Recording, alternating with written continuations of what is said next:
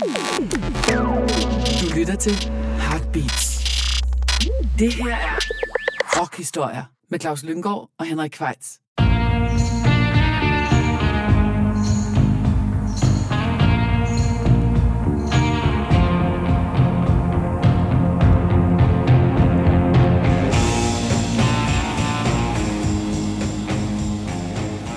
Så er det sørme blevet tid til endnu en gang rockhistorier.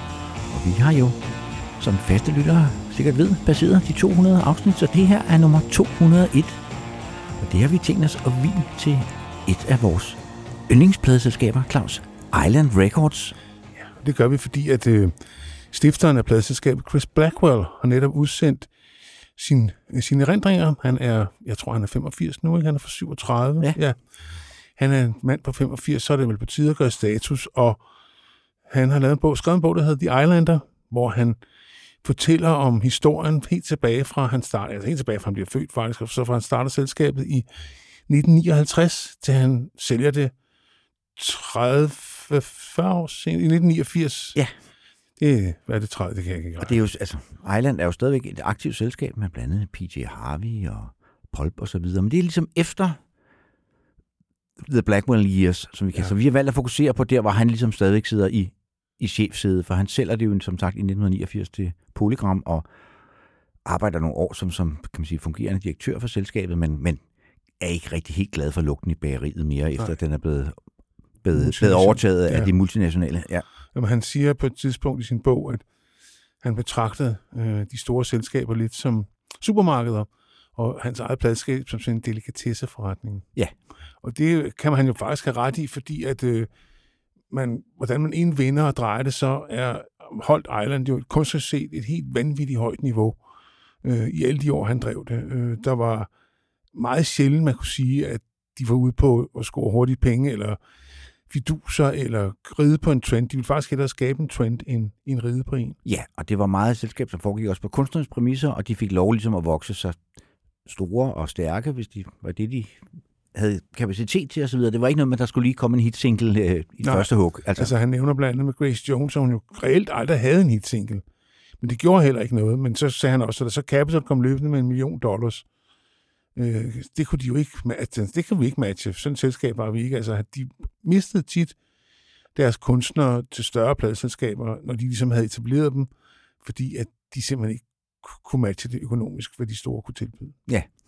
Hvad mindre de havde nogle kunstnere, det havde, det kommer vi også frem til senere, blandt andet måske deres aller største navn, som ligesom blev ved med at være på Island, selvom de fik gode tilbud, fordi de simpelthen havde fået så god behandling i starten, at de ligesom ville altså, ja, give dem credit tilbage igen, ikke? Og, og blive på selskabet. Og det er med YouTube, du tænker Ja. på. Ja. ja, men det er rigtigt, og det samme kan man sige om Bob Marley, jo, han blev jo også på, altså han dannede sig Tough Gong, men det blev, lå jo under Island Records. Yes. Men hvem var han, denne Chris Blackwell, Claus? Jamen, han er født ind i den engelske overklasse. Øh, hans far har en fabrik, øh, Cross and Block, øh, Blackwell, og hans mor er arving, som det så smukt hedder, Ja. og hun er, øh, Jamaica- han er hans far britte, og hans Det har jeg altid godt kunne tænke mig at være, Claus. Ja. Arving. Jeg synes også, det er helt forkert, ja. at vi ikke er blevet det. Og hans, mor, øh, hans far var britter, og hans øh, mor var øh, jamaikaner af puertoricansk oprindelse. Og en meget smuk kvinde efter sine. Og i hans barndomshjem, der kom folk som Al Flynn, Ian Fleming Ham, der Åh. skrev øh, James Bond-bøgerne. Ja. ja. Og Noel Coward. Ham, der skrev Poor Little Rich Girl and Only Mad Dogs and Englishman Go Out in the Midday Sun. Og en masse andre sange i øvrigt. Og, og skuespillere, romaner. En meget aktiv mand. Øh, og det var altså virkelig, øh, altså det var cremen af den tids high society. Og Ian Fleming havde jo en affære, livslang affære med, med hans mor, som danner forlæg for karakteren Pussy Galore. Ja. I en af de allerførste James Bond-romaner, som blev personificeret af Ursula Andrews. Andrew, hvad hedder hun? Ursula Andrews? Andrews, ja.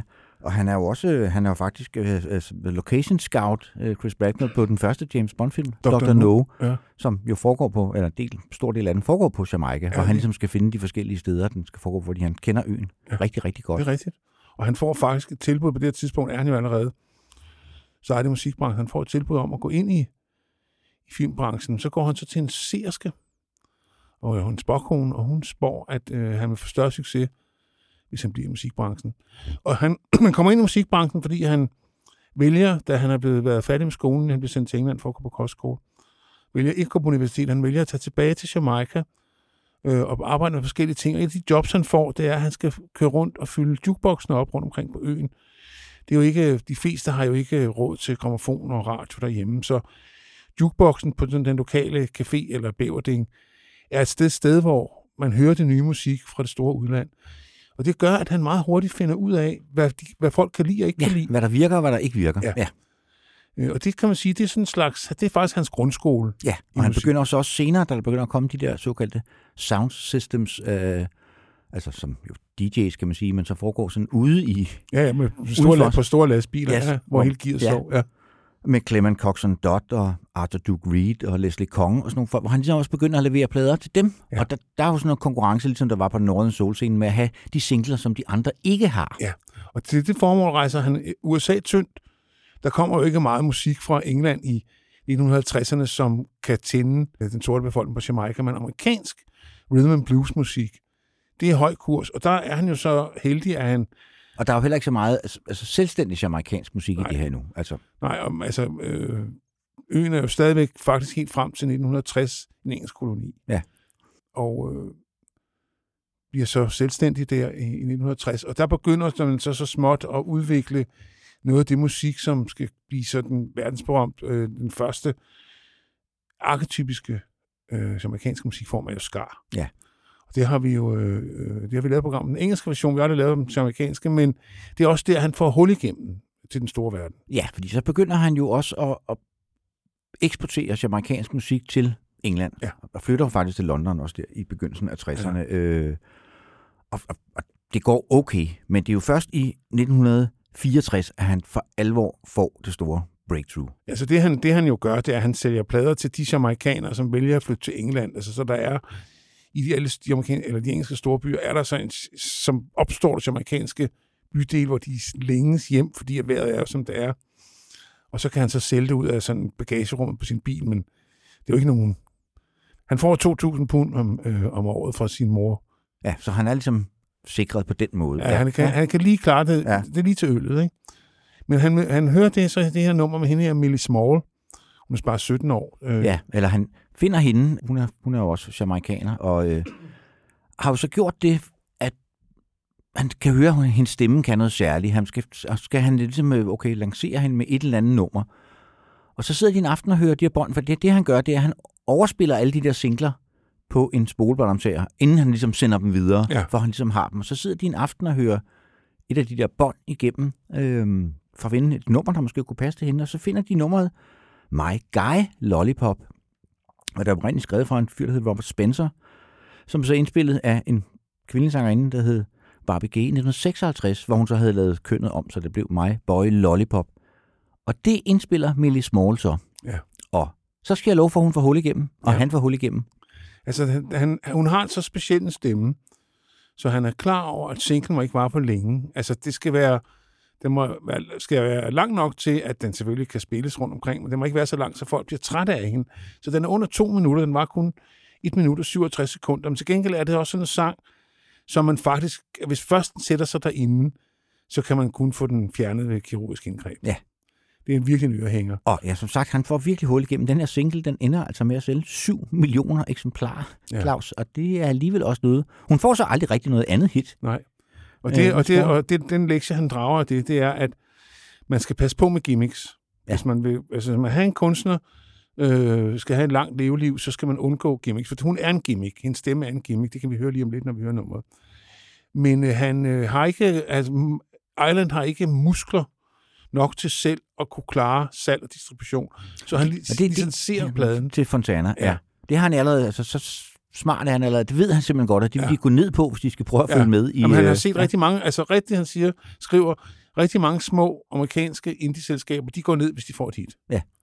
Fordi de kan simpelthen klare efterspørgselen. Øh, og så, ja, så knækker filmen. Så øh, den lektie har han lært øh, med sine utallige rejser i USA. Og nummeret er arrangeret af en anden jamaikaner, Ernst Ranglin, som jo er med ind over Island i de første mange år. Øh, står for rigtig meget. Ja, guitarist. og det er vel det første skarnummer, som, som Ja. bliver et hit på verdensplan, eller Blue Beat, som det hed dengang. Ja. ja. Det tror jeg.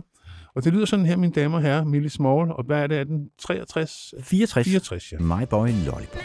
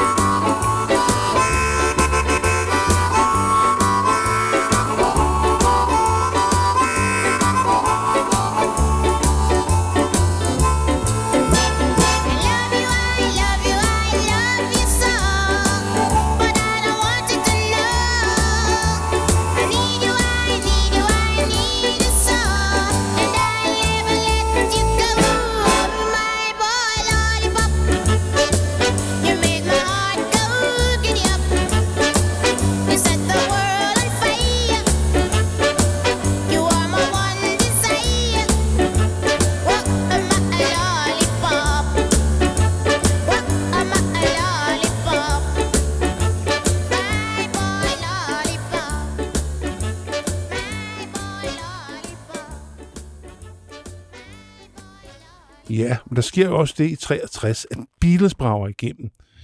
Og han er ikke dummere, end han godt kan se, at der måske er mere business i de der hvide øh, beatgrupper, end der er i amerikansk musik, i hvert fald på det her tidspunkt. Så han begynder at kigge sig om efter sine egne Beatles, og han opdager, eller han bliver så her med et band i Birmingham, der hedder The Move, som han tager op og ser, og det er overhovedet ikke noget for ham. De optræder sådan i jakkesæt, og han synes ikke, de er noget. De bliver så senere et stort navn. Men så er der en, der siger til ham, du skal lige komme ned i denne her klub og høre det her band, der har en 17-årig sanger, øh, som kan noget. Og så kommer han ned i den her klub, og der møder han så, jeg kan ikke huske, hvad de kalder sig på det tidspunkt, men det er i hvert fald det, der bliver til Spencer Davis Group, som bliver frontet af Stevie, Stevie Winwood. Winwood. Og det er jo selv Stevie Winwood, han bliver meget betaget af. Han, han får en åbenbaring, fordi ja. altså, den her 17-årige dreng, han lyder fandme game som Ray Charles, ikke? Jo. Og det gør han også. Altså, han lyder også som sig selv.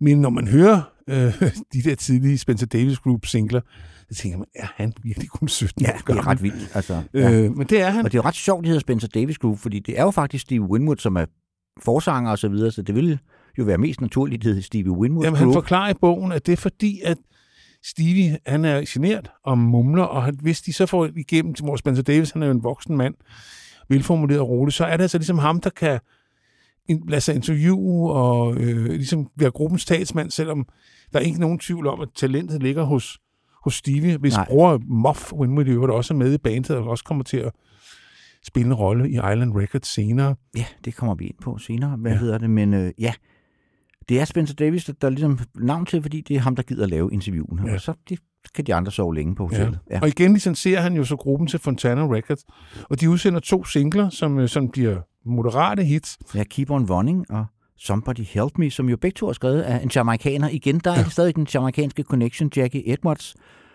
Øh, så laver de en single til, som jeg ikke lige kan huske, hvad hedder, også skrevet Jackie Edwards, som ikke bliver noget hit. Og så på et tidspunkt, så han, kan han jo også se det der, øh, hvad hedder det, Publishing. ja, Blackmore, at de skal, skal til at skrive deres egen nummer, fordi ja. det er der altså flere penge i, så han lukker dem simpelthen ind i et øvelokale, Ja. og, og, og siger, nu skal I simpelthen lave jeres eget nummer. Ja. Og så kommer han så tilbage halvanden time efter, hvor han har været nede i byen og, og hente kaffe og så videre, og så har de faktisk skrevet det her nummer, vi skal Ja. ja. høre nu på halvanden time. Gimme og det er det første nummer, de skriver. Det er altså ret, Ja. det er ret godt gået i første hug, Ja. ja. ikke? Gimme som loven. Og så har han, han har så en amerikansk investor, der hedder Stanley Borden, som siger til ham på et tidspunkt, hvor han endnu en gang er i staterne, du skal høre ham her, Jimmy Miller, siger han, en også en ung fyr. Han kan virkelig noget. Ham vil jeg anbefale dig at bruge. Ham tager han med tilbage til England, og han mixer så Gimme Some Loving. Og så er det lige pludselig, kan han høre, altså da han hører, hvad der kommer ud af højtaleren der, så tænker okay, nu er vi altså lige taget et niveau op her, Ja. for der er sket noget der. Fordi Chris Bradman er godt nok kritiseret som producer, og det er han jo på en del af tingene, men som man siger, altså, min rolle som producer, det var ligesom at få nogle idéer til, hvordan det skulle være. Han sad aldrig selv og fedtede Nej. med knapperne. Altså, det havde han ikke teknik. Nej, og teknisk han var heller ikke sådan, at kigge op i, hvad for en rumklang det skulle være. Så Nej. han gik efter feeling og idéer, som Henrik siger, og så videre, så videre. Han var sådan mere overseer end egentlig producer, fordi det var meget tit hans teknikere, der så stod for at prøve at forløse det, som han mente, han kunne høre ind i sit hoved. Men det var så også en meget god tekniker her med Jimmy Miller, som jo blev kæmpestor med blandt andet Stones senere og så videre. sikkert, ja. er, er en af de store producer i de her år. Men det her, det er så et af hans første hug, og det er Gimme som Lommen, der blev et stort hit, blev nummer to i England og nummer syv i USA. Ja, i så, det herrens år 1966. så var man jo ligesom ankommet. Ja. Det lyder sådan her.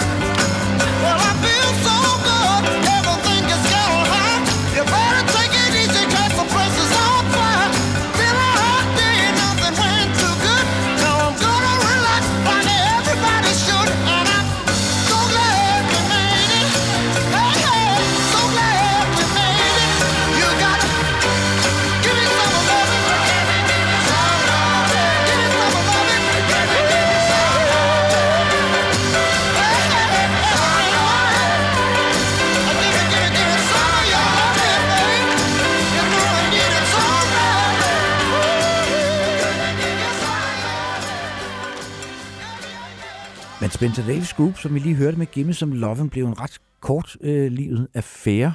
Steve ja. Winwood forlader bandet, øh, og da han jo som er den kreative mand, så, så fiser det hurtigt ud efter det. Ja, altså der, de, de, det fortsætter nogle år, men altså der sker jo det der i 67, 66 67, at øh, den psykedeliske revolution slår igennem, og de begynder at, at ryge pot, og måske også tage noget, der er stærkere, og Steve Winwood, som jo på det her tidspunkt er en gammel mand på 20 år, begynder at høre nogle andre lyde i sit hoved. Og han finder så to øh, ligesindede øh, øh, trommeslageren og øh, ja, alt muligt manden, Jim Capaldi, og fløjtenisten og saxofonisten Chris Wood. De bliver ligesom kernen i, i det. Ja, og det, Mason er jo også med de første Han er med år. i starten, ja, men ja. han bliver aldrig en del af familien. Nej. Altså, der er så bad blood imellem ham og, og Mason, at da Traffic bliver øh, indlemmet i The Rock and Roll Hall of Fame, så siger Steve Winwood, jeg kommer kun, hvis Dave Mason ikke kommer. Ja. Jeg ved ikke, hvad det handler om. Jeg ved ikke, hvad den beef handler om, men de har en beef kørende i hvert fald. Men han, øh, øh, Dave Mason er jo den mest straighte sangskriver af de fire der. De andre skriver numrene sådan, jammer dem lidt frem. Han skriver sange i sådan traditionel forstand. Ja, han vil gerne skrive hits. Det vil han, og, og det, det det er prøver Steve, han på. Steve Winwood ikke så, så interesseret i. Nej, Nej, han men- får så alligevel nogle stykker af slagsen, blandt andet øh, deres øh, første single, Paper Son. som jo ikke, mærkeligt nok ikke blev inkluderet på deres debutalbum Mr. Fantasy, men det var jo også sådan meget hippiernes filosofi, at man skulle ikke linse folk for penge to gange. Altså singler var singler, og album var album. Men så man skal sådan ud og finde den som bonusspor på, da den begynder det som CD, så kunne man ligesom lige pludselig få den. Men ellers var den i mange år faktisk ikke så nem at falde over, medmindre man havde en greatest hits med Traffic. Og det er en meget psykedelisk sang, det kan vi vist godt blive enige om. Ja. På alle ledere kanter. Altså det, det handler om en stofoplevelse, det er der vist ingen tvivl om. Nej. Og det er en helt anden side af Stevie Winwood, man hører her.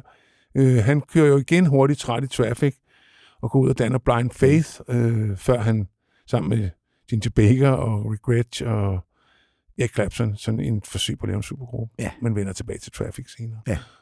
Og får en solo, eller øvrigt en solokarriere øh, på Island i 70'erne, hvor jeg synes, at hans musik er lidt kedelig. Men med Traffic, der synes jeg virkelig, at han skinner, især i starten. Og øh, her er vi helt tilbage ved udgangspunktet, Paper Son, Single 1967, der nåede femtepladsen på de engelske hitlister. trods alt.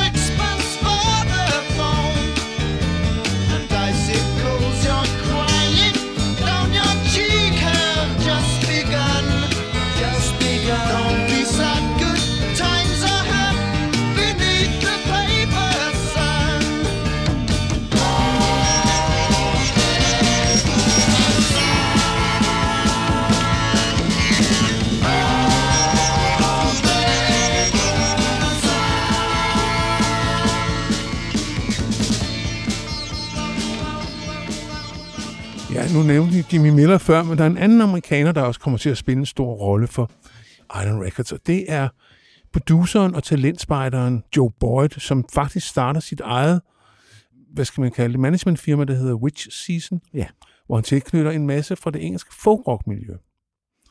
Og ham og øh, Blackwell svinger også godt sammen. Og rigtig godt. Så Witch Season bliver ligesom indlemmet i, i Islands-stallen. Ja, og de, næsten alle de bands, der, altså hvis Blackwell kan lide de bands, der er, så bliver de udgivet ham på nær nogle få, der bliver snuppet øh, for næsen af ham. Incredible String Band snupper amerikanske elektra simpelthen under his nose. ja Men sådan er det. Men han får øh, det, som mange regner måske for det vigtigste engelske øh, folkrock-band i de her år, nemlig Fairport Convention, med øh, den fantastiske Sandy Denny som vokalist. Ja. Og, De udgiver et, et album først øh, med en anden sangerinde, Ja.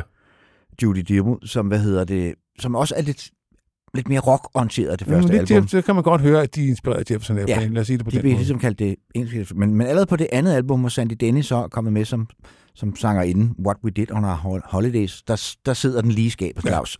der skaber de faktisk den fusion af folk og rock, som, altså som er britisk folk og, og, og rock, som bliver totalt stildannende. De er også herhjemme. Den- Den der formel, de ligesom har indover, hvor de både har gamle, traditionelle engelske folkesange med, og de har, hvad hedder det. Coverversioner af for eksempel Bob Dylan og Joni Mitchell, som er ret nye navne på det her tidspunkt. Og så har de så også en, en ret færm sangskriver i bandet, Claus. Richard Thompson, ja. Som desværre forlader gruppen efter, jeg tror, til deres fjerde album, øh, eller femte. Men han sætter i hvert fald øh, et voldsomt præg på, på repertoireet de her år, og øh, det her, altså den, den besætning, der er her, det er jo det, man beregner for sådan den klassiske Fairport Fairport Convention Convention, ja. besætning. Det er de store år.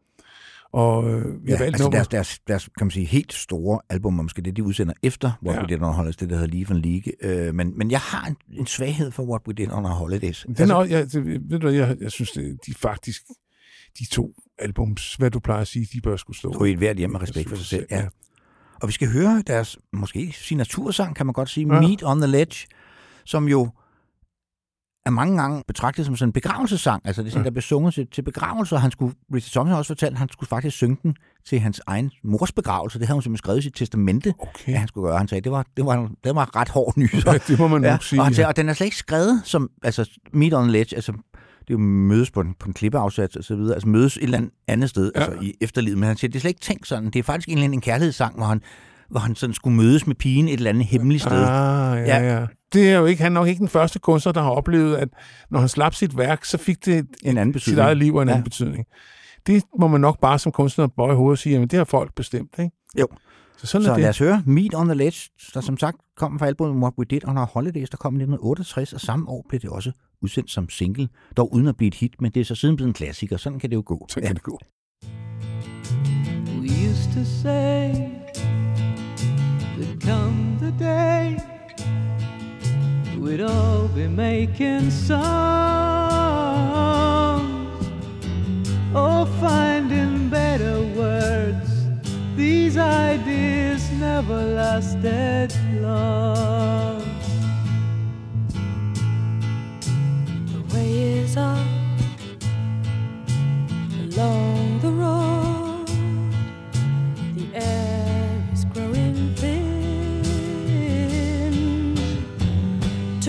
many friends who try, blown off this mountain with the wind.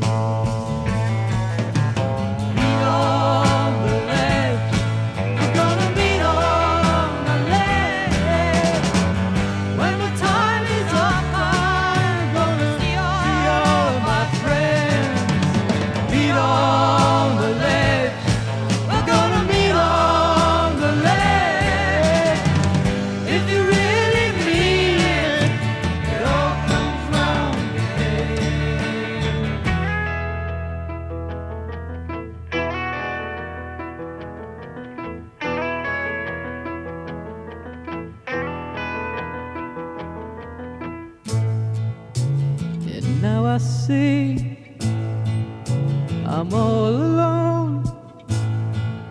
that's the only way to be.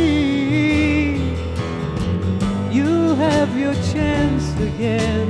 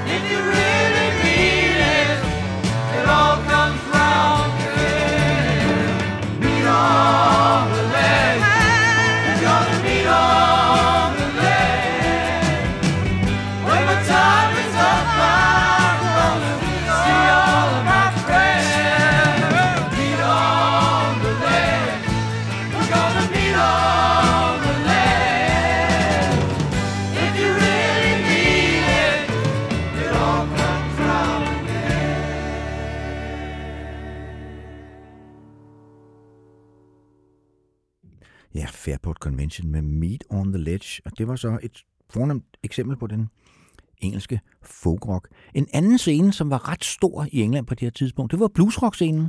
Ja, det skal jeg love for. Og øh, det var jo ligesom vokset ud af, af de tidlige 60'er Stones og Pretty Things og sådan noget, som havde peget på øh, de, den sorte amerikanske, især Chicago bluesen. Og det blev meget, meget populært og meget øh, stildannende. Og sådan en skulle han jo også have på Island, og han finder så et band med nogle utrolig unge, jeg tror, de er 17, 18, 19 år gamle. Ja, de er faktisk mellem 15 og 18, da de ja. skriver kontrakt med, med Island Records. Ja. Frihed, de kaldte de sig.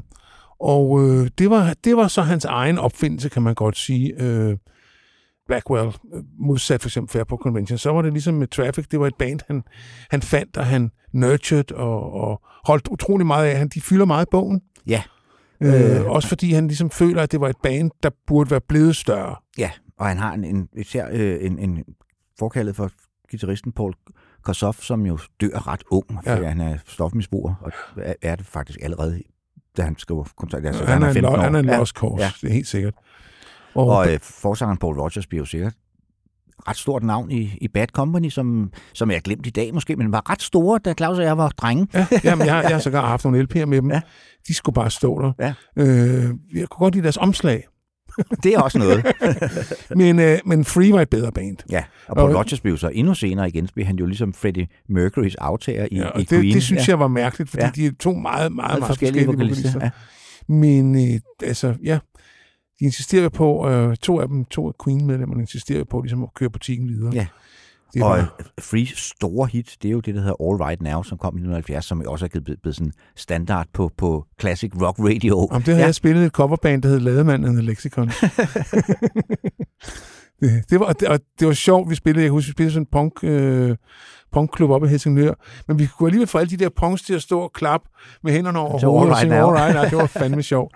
Ja, men øh, du har valgt et nummer fra debutalbummet Ja, Ton of, Tons og of deres Soul. debutsingle faktisk, Ja. I'm a Mover, Ja. hvor de også er, altså, der er det stadigvæk regulær bluesrock her. Det Ja. bliver mere sådan et, et mere sådan classic rock Ja, jamen, øh, de- band de- senere hen. Ja. Det er vel det, de hører vel i den kategori, der hedder Classic Rock.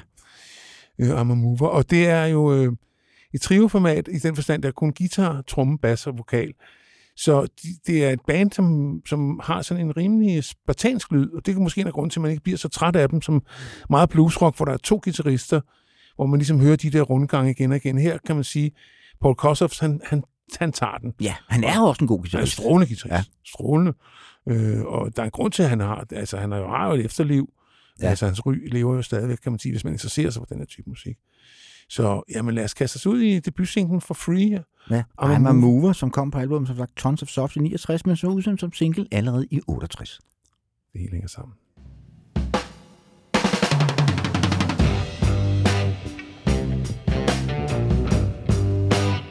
Listen, I was born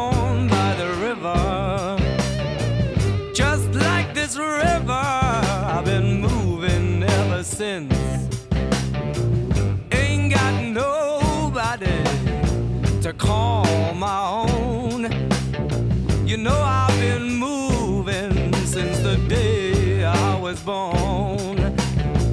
Life is a game yeah, just made for fun. I don't need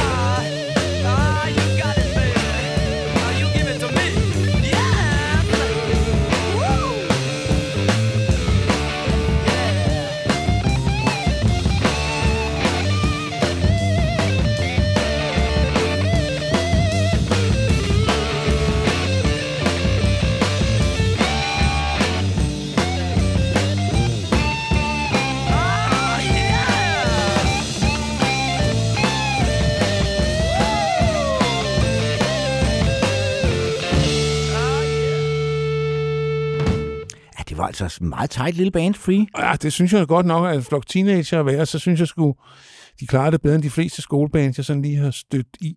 Ja. Nu skal vi så til det første sådan øh, progressive rockorkester, øh, som igen er jo sådan lidt licenseret affære. I virkeligheden øh, er jo tilknyttet en management firma, øh, der hedder Chrysalis, Ja. som udvikler sig til et pladeselskab. Men de har så heller ikke musklerne til at lancere det, så de første to, To plader med, ja, med kommer, Jethro på, Tull kommer på Island Records. Så Ja. derfor så skal de med i, i vores udgave af Island Records. Også fordi Claus og jeg begge to har en forkærlighed for, for den tid, i hvert fald den tidlige udgave af Jethro Tull. Men helt sikkert. Altså, altså, ikke den helt tidlige, for deres første album er... Ja, er der, der er et par gode numre på, men ja, det er sådan lidt en ikke rigtig godt. Også, også fordi der er de stadigvæk, tror de stadig, de skal være bluesrock-orkester, ikke? Ja, Øh, og, og de, er stadigvæk, de har ikke rigtig helt fundet deres lyd. Nej, Øh, og det er så også, øh, de har en guitarist med, som forlader gruppen. Mike danner- Abrams og, og danner bandet Bloodwind Pig, Ja. øh, sammen med en fyr, der hedder Barry Reynolds, som vi kommer til at møde øh, støde på senere Ja, i nemlig, historien ja. her. I øvrigt Øh. en udmærket, deres debut, øh, Blood and Pigs debutplade var stor i Kokkedal, da jeg øh, voksede op der. Ja. Det var en plade, man hørte. Men deres øh, vokalist og fløjtenist, Jan Andersen, han ville gerne trække bandet i en mere folkrock-agtig øh, retning. Ja. Og det gør han så allerede på det andet album, Stand Up, som jeg stadigvæk synes, altså Stand Up og Benefit, det er mine to Jamen, med de er de er fuldkommen uangribelige. Ja. Det er altså, det er igen, dem, dem, de skal bare stå der. Ja. Øh, og øh, man kan sige, øh, det er jo også en, en, et nyt instrument i rocksammenhæng, tværfløjten. Ja. Altså, der har nok været andre grupper, der måske har sådan, men her er den helt centralt placeret.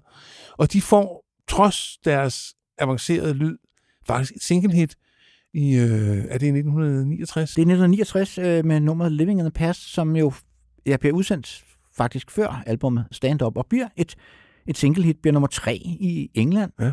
og så bliver det faktisk nummer 11 i USA, men først i 1972, fordi der bliver det udsendt som single i USA, fordi det er der udsender de en opsamlingsalbum ja. Ja. allerede, som hedder, som hedder Living in the Past. Ja. Og så udsender de så single i USA, hvor den så bliver et hit med tre års forsinkelse. Men Og bedre sent end aldrig. Ja. Ja. Og vi kan jo fortælle øh, lytterne, at den går i noget så usædvanligt for et rockband som 6 8. del, og det er med til at give den den der sådan, sådan puffende rytmik i den, som jeg synes er sindssygt forførende. ja, og så havde han jo en, en gimmick i han andet, som jeg stod på et ben, når han spillede fløjte. Altså, jeg, jeg, har set, jeg tror, jeg har set det så 12 tre gange. Ja. Øh, vi, var, vi elskede ham. Altså, han var en stor helt øh, i, min, i min ungdom. Ja. Så øh, Han var også med i, hvad hedder det, Rolling Stones Rock and Roll Circus, øh, hvor de, hvor de altså, de, Tørrede de, røv. de tørrer røv. Rolling Stones og der havde de jo sammen. Tommy Yummy fra øh, Black, ja, Black Sabbath med på guitar. Det, det, skulle, det kunne de godt have været fortsat med. En meget kort bemærkning, Ja. ikke? Fordi Jo. at det var mellem Mike Abrams og så... Men hvis man kan støve det op, jeg ved ikke, om det ligger ude på YouTube eller så videre, jeg har det hjemme på DVD, men, men altså, det, den der sekvens med Jethro Tull fra Rolling Stones Rock and Roll Circus, der sparker de altså virkelig røv. Det er det bedste. Ja. Det er det bedste ved filmen. Ja. Det er det bedste band, der optræder. Ikke? Ja. Øh, Who er også helt fantastisk. Jo. Ja. De er simpelthen så tight. De kommer lige fra turné. Det kan man fandme godt både ja. se og høre. Og de er helt, jeg tror, Og det, er lidt, det var også derfor, den var sådan lidt halvglemt en år, fordi Rolling Stones var ikke selv særlig gode. Nej, det var de nemlig Nej. de havde jo ligget stille. Ja. De var jo ikke øh, turvarme. Nej. Så øh, øh, Jagger havde sådan lidt svært med at... Åh, Han havde inviteret nogle venner, og så var de faktisk bedre. hans eget band. Ja, det var ikke så godt. Men lad os høre Living in the Past, et bizart øh, single hit fra 1969.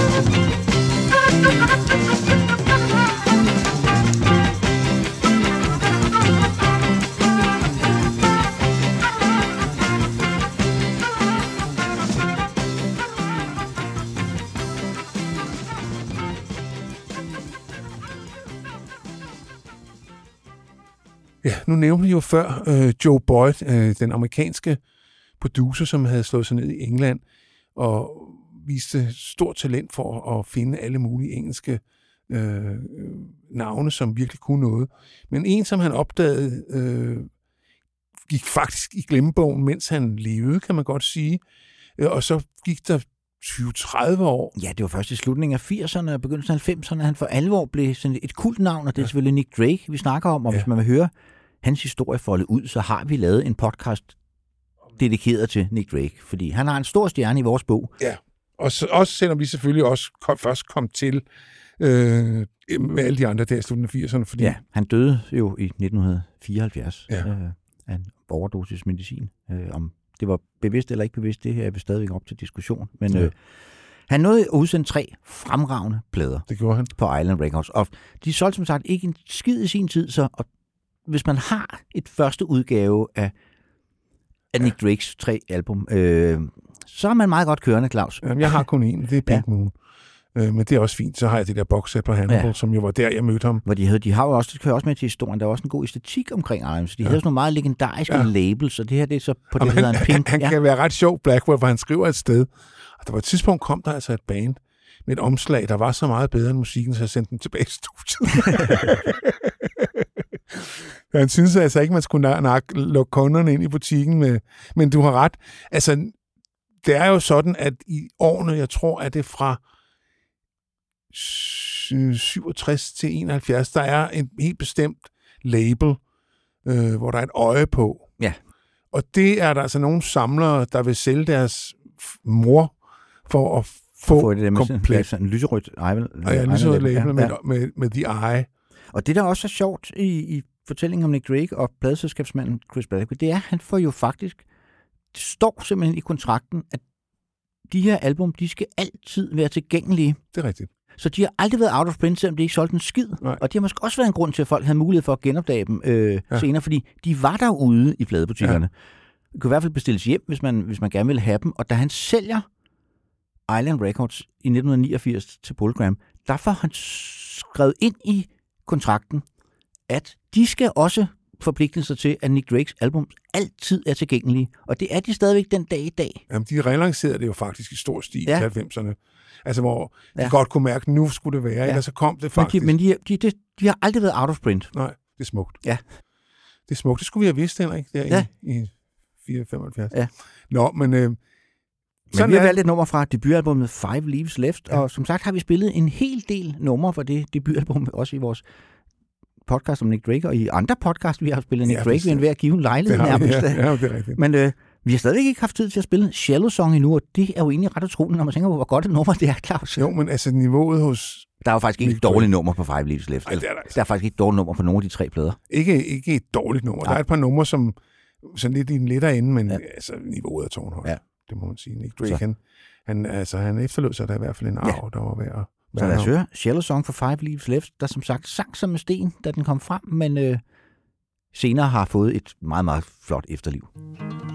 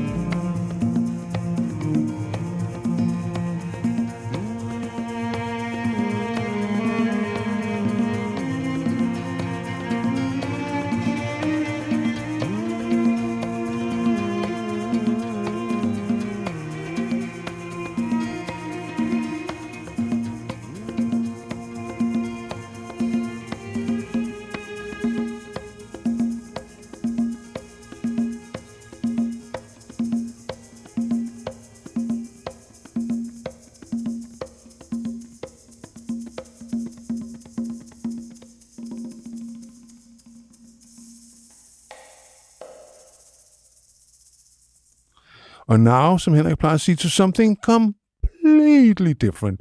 Det må man sige. Vi bliver i 1969, hvor der så er en, endnu en scene i England, der begynder at røre på sig. Det, der hedder den progressive rock. Ja. Som jo er godt kan være noget af en faldgruppe, men der er gode ting i den. Ja. Altså, der er jo folk, der sværger til den genre den dag i dag, og der er også bands øh, og kunstnere, der viderefører øh, den her måde at tænke musik på, som er meget ambitiøs, blandt andet inspireret ikke kun af, af, af jazz, men også af partiturmusik, og gerne elsker suiter og øh, konceptplader, gerne over to, tre, fire pladesider. Øh, yes, jeg tror, Yes lavede et, øh, et af de største navne på scenen, et tredobbelt album på et tidspunkt, der hed Tales of Topographic Oceans, som jeg købte, og jeg tror faktisk aldrig, jeg hørt til inden. Du var faldet i søvn I inden. hvert fald ikke ja. en. Jamen, jeg, jeg kunne godt lide Yes. Jeg havde set dem i Cobo, Cooper Hall i, i Detroit i 73, så de har sådan en plads i mit hjerte, men jeg må da blankt indrømme, det er ikke så tit, de kommer på Men det er ikke dem, vi skal beskæftige os med. Vi skal beskæftige os med en, også en meget vigtig guitarist i, i rockhistorien, Robert Fripp, som danner et band, der han kalder King Crimson, som har udgivet plader så forskellige, som man nogle gange ikke skulle tro, der var tale om samme bands. For Det er det jo så heller ikke, Nej. Kan man sige. Robert Fripp er den eneste gennemgående figur Ja. ja. i uh, King Crimson. Der har været rigtig mange udskiftninger, også fordi han har ry for at være en lidt besværlig herre at Ja. arbejde sammen med.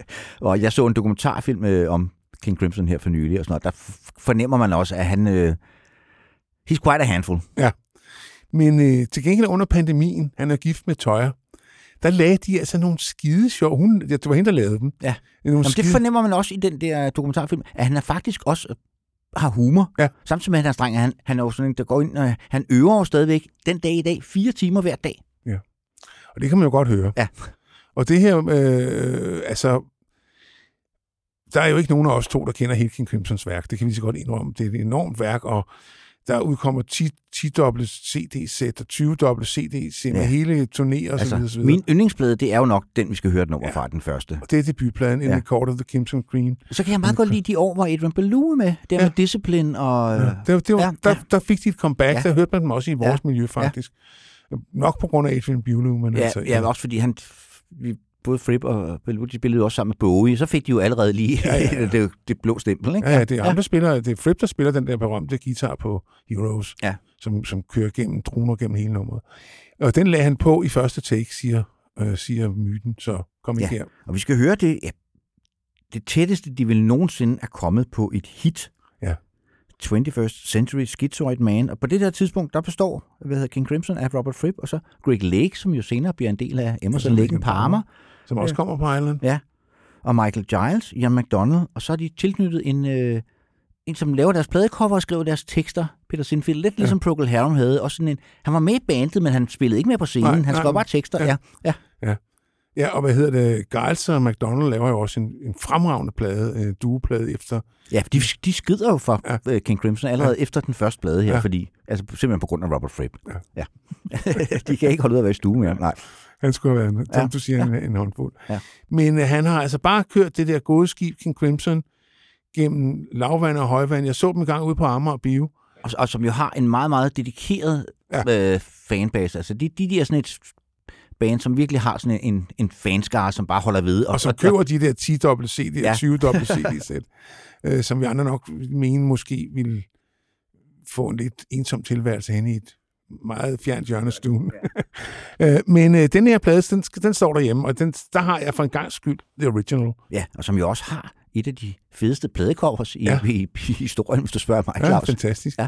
Som er sådan et, et nærbillede af en mand med en åben mund. Ja, Ja, og sådan, sådan- sådan et billede, hvis man først har set det en gang, så glemmer man det aldrig. Ja. Rockens svar på skridet. Ja, og Ja. ja. det er også sådan en, altså det er jo også fedt, fordi det er jo rigtig godt i en pladebutik, for det er sådan et, altså det stikker ud, det kommer. Ja, ja, det gør det. Du, du, selvom du ikke ved, hvad det er, så er du nødt til lige at tjekke den der plade Jamen, ud. Hvad fanden er det for noget, ikke? Ja. Og det kan altså være en vej, der kan føre ind, ned, altså ind i den progressive rocks øh, mangeartede fangearme. Altså, der er mange veje, man kan gå. Ja. Men øh, vi har ikke gået så meget ned ad den vej, der er nogle stykke ting, vi godt kan lide. Jeg kan også rigtig godt lide tidlig Genesis. Øh, men øh, det her måske... Men Emerson Lake Palmer bliver aldrig rigtig store, så Nej, men jeg Du så- har så jeg- været til jeg koncert har med til dem, at de koncert med kastede med knive. Ja. Jamen, det var det, min ven Bruno og jeg var inde og se dem. Og deres gear var forsinket fra Malmø, så det blev enormt sent. Og så vi havde jo, vi var jo, vi havde røget et eller andet, og var i mægtig nummer. Vi glemte Brunos far, han kom for at hente os. Kan godt dig. Vi var ikke populære, da vi kom. Han har siddet derude i bilen og ventet tid. og ventede og ventede. Ikke? Fordi I skulle se knivkasteri. Ja, Ja, det var sådan en del... øh, Det gjorde Keith Emerson. Ja. ja. Han spillede på synthesizer, som var helt nyt. Det var sådan, altså det var nærmest en kæmpe monstrum, de der synthesizer. Og så indimellem var der sådan lidt, så kastede han lige lidt med knive også. Det synes vi skulle være godt show, Henrik. Ja, ja. det, der, der er for lidt knivkasteri i dagens ja rockmusik. det er der simpelthen. Ja, Ja. ja. ja det må få et comeback. Ja. Og det, jeg, så, jeg kan huske Keith Emerson, jeg læste en interview med ham en gang, hvor han så siger, han mødte Johnny Rotten, og han tænkte, nej, nej, nej, fuck, nu får jeg svineren. Så sagde han til ham, det der knivkasteri, sagde Johnny Rotten, det, det var cool. Yes. Men øh, lad os vende tilbage til King Crimson og høre 21st Century Schizoid Man.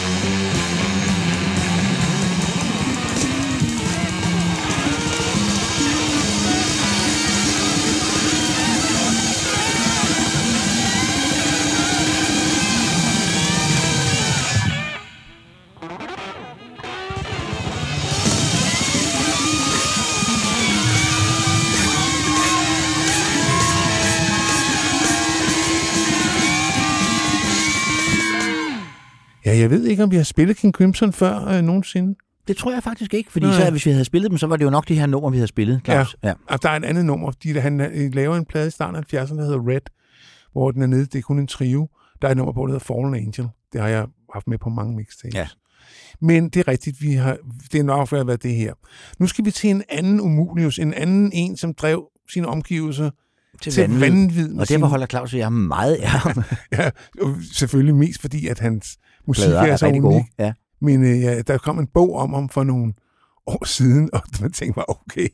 Altså, han, han, Nej, har, han var både alkoholisk og voldelig og alt muligt Ja. ja. andet, men gengæld så skrev han jo, han har også haft en blid side, fordi han skrev nogle meget, meget, meget smukke sange. Det er John Martin, vi snakker om selvfølgelig.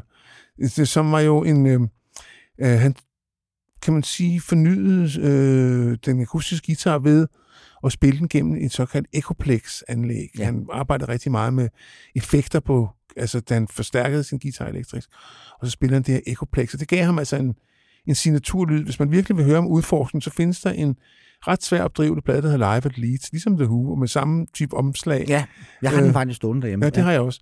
Og der får den altså med Echoplex, Ja, så det Og man kan også rigtig tydeligt høre det på, på de plader, der hedder One World og Solid Air og så Ja. videre. Her, vi har, vi har så valgt et nummer fra hans femte album af det, øh, tredje i eget navn, og så laver han i to sammen med sin daværende kone øh, Beverly, Ja. Beverly og John Martin, som også er, er værd at få fat i. De fleste plader med John Martin er faktisk værd at... Øh, Ja, han, han har som over. så mange en, lidt øh, steril periode i 80'erne. Dem kan man godt. Der er et par stykker ja, der. Som, men 70'er, pladsen der fra slutningen af 60'erne og op gennem 70'erne, de er faktisk De- rigtig gode de alle gode sammen. ja. Der, er, der er noget hen på dem alle sammen.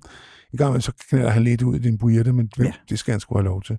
dør i 2009. Han bliver trods alt 60 år, øh, hvilket er ret meget, når man tænker, Tænker på, den måde, liv, han, han, liv, han har haft. Han har ikke ja. været god ved sig selv. Nej, Det var han sgu ikke. Men han var heller ikke god ved sine omgivelser. nej. Så der var ikke noget der. Nej. Ja, men uh, Bless the Weather fra albumet af samme navn. Og året er, Henrik. 1971.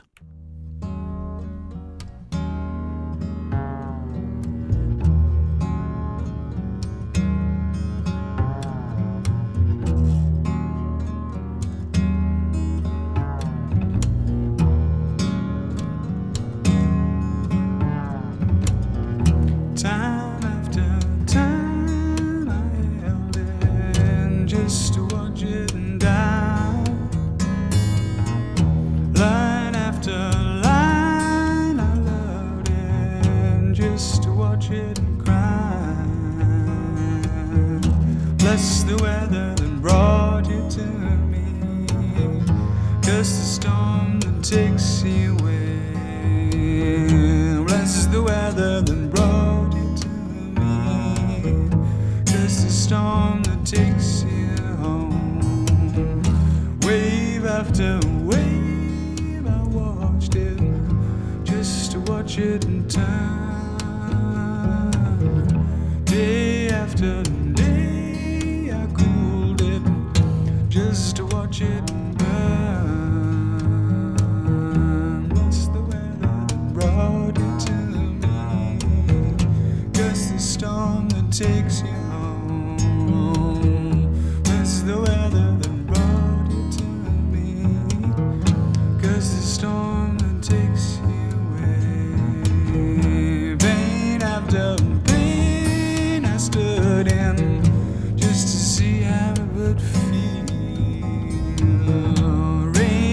Rain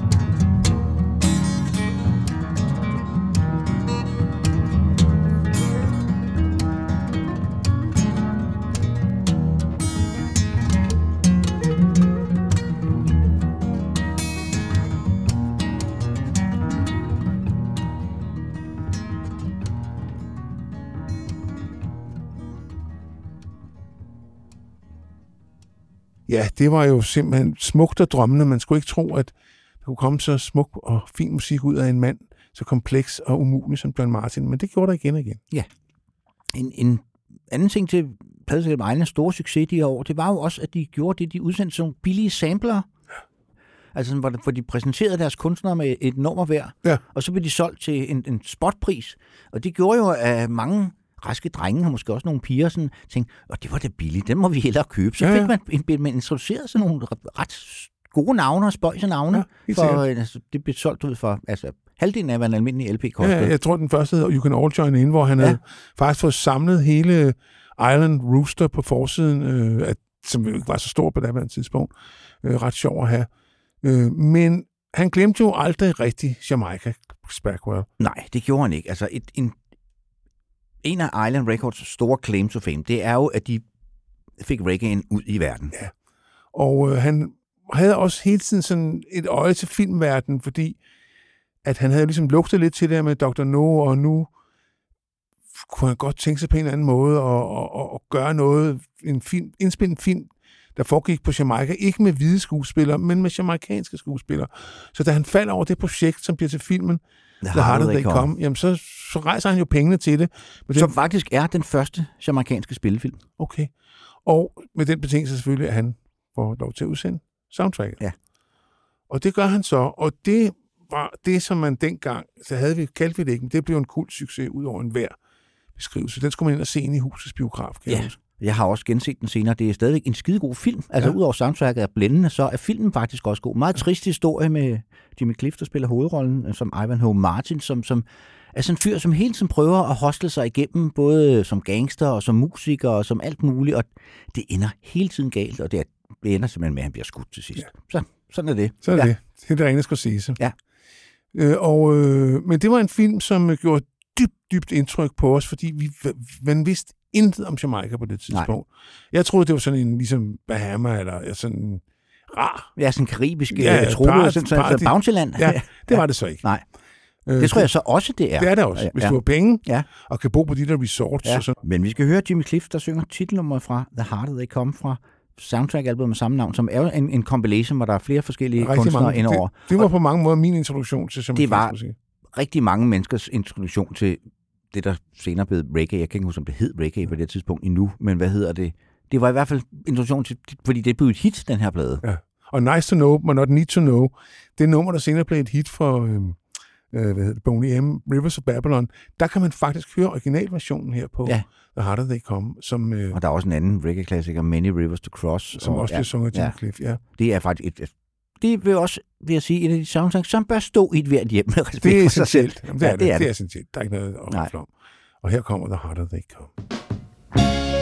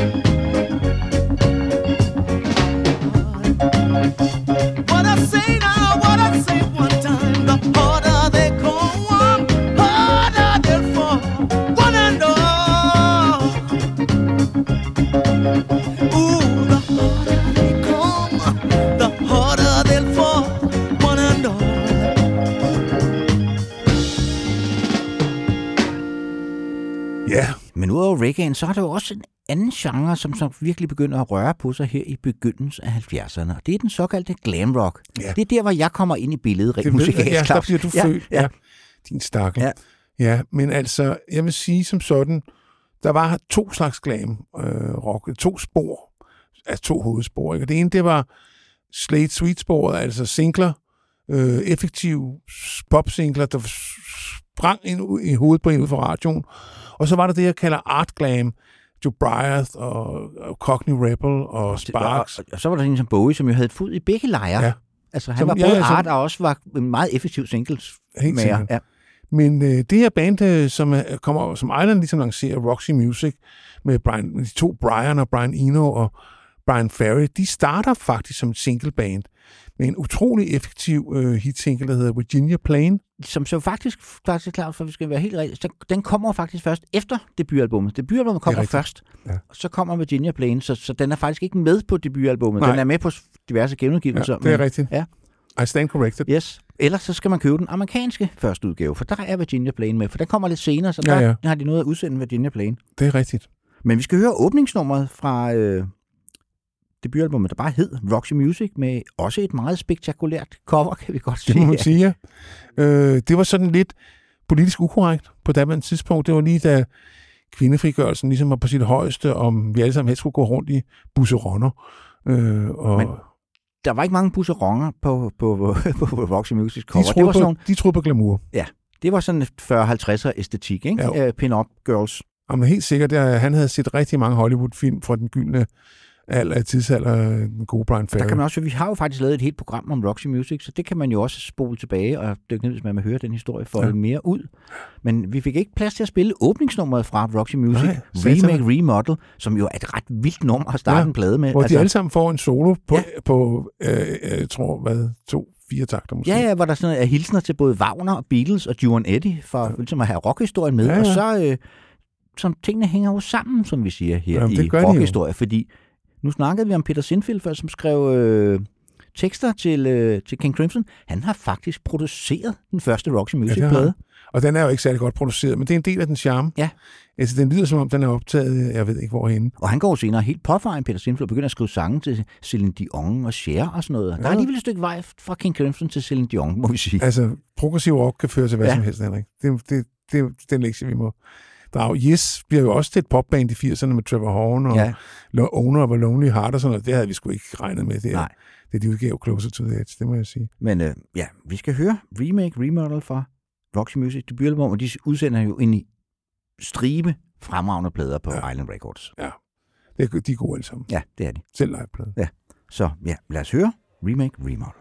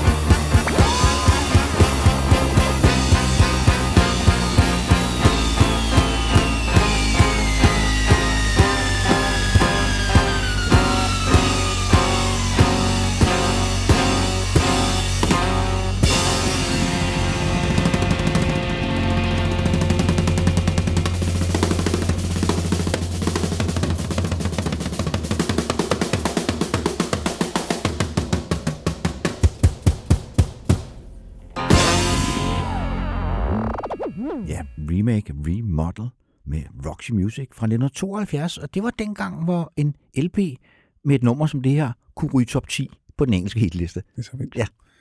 Men øh, Hvis man læser Chris Blackwells selvbiografi, så er der jo en person, der fylder mere, altså bortset fra Chris Blackwell selv, som fylder mere end nogen andre, Claus. ja, det er Bob Marley, øh, som han jo knytter et helt usædvanligt tæt bånd til. Og han fortæller jo i, øh, i bogen, at han som ganske ung øh, strander med sit skib på en eller anden fjern del af øen, og går og går og går, og til sidst simpelthen falder om af udmattelse.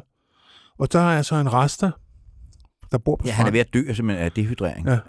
en restemand, der tager ham til sig og, og får ham til simpelthen brings him back to life. Ja.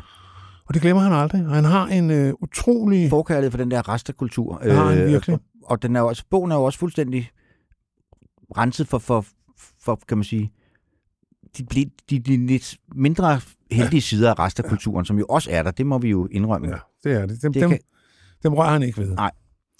Han, øh, altså, han, han, er, han er meget lojal over for det, og det gør også, at han er i stand til at etablere et, øh, et særligt bånd til Marley, som han godt har på fornemmelsen, at hvis nogen ligesom skal få reggae'en ud på verdensplan, så er det ham. Men ja. Ja. han starter med at tegne... det starter jo faktisk med, at fordi han har jo allerede udsendt nogle, Bob Marley har jo været på banen nogle år på Okay, det her ja. tidspunkt, hvad hedder det, og har udsendt nogle, nogle Wailers, som bandet hed dengang, øh, singler. Så på et tidspunkt, så er de så på tur, øh, Wailers i England, og Strande har ikke nogen penge til at tage hjem til. Og så tænker jeg, at ham der Chris Backman, han skylder også nogle penge, Ja. ja. garanteret.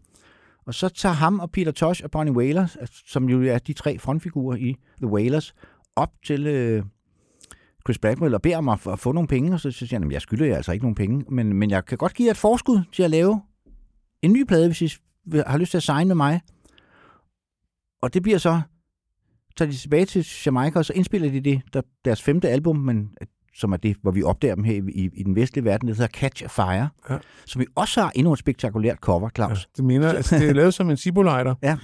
Det betyder også, at det var enormt skrøbeligt, fordi at der, hvor man skulle så åbne den, den er næsten altid stykker, når Ja, man det er sådan en hængsel også, ligesom det var Ja, ja, ja. ja. Cibola, men de så lavet i pap, så det går, ja. Nej, det holder altså ikke. Det er et svære. Ja.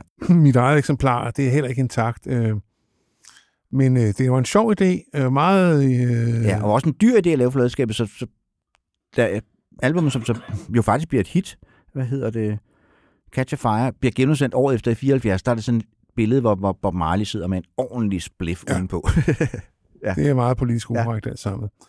Og øh, Og det bliver faktisk udsendt det- i, i, i dag, når man, når man køber den, så står der Bob Marley and the Wailers på Ja. coveret, men dengang der stod der faktisk kun The Wailers. Ja. Det, det det gør der der på, også på den og på den næste, den der hedder Burnen. Ja. Det er først på Natty Dread-pladen, som kommer i 74, at de bliver til Bob Marley and the Wailers. Ja, og der, der- er Peter der- Tosh der- og Bonnie Wailers Ja. også gået ud, fordi at de var tre herrer, som havde egoer alle sammen, og der var ja, Tosh kunne jo ikke lide Chris Blackwell. Peter. Tosh kunne ikke lide ham.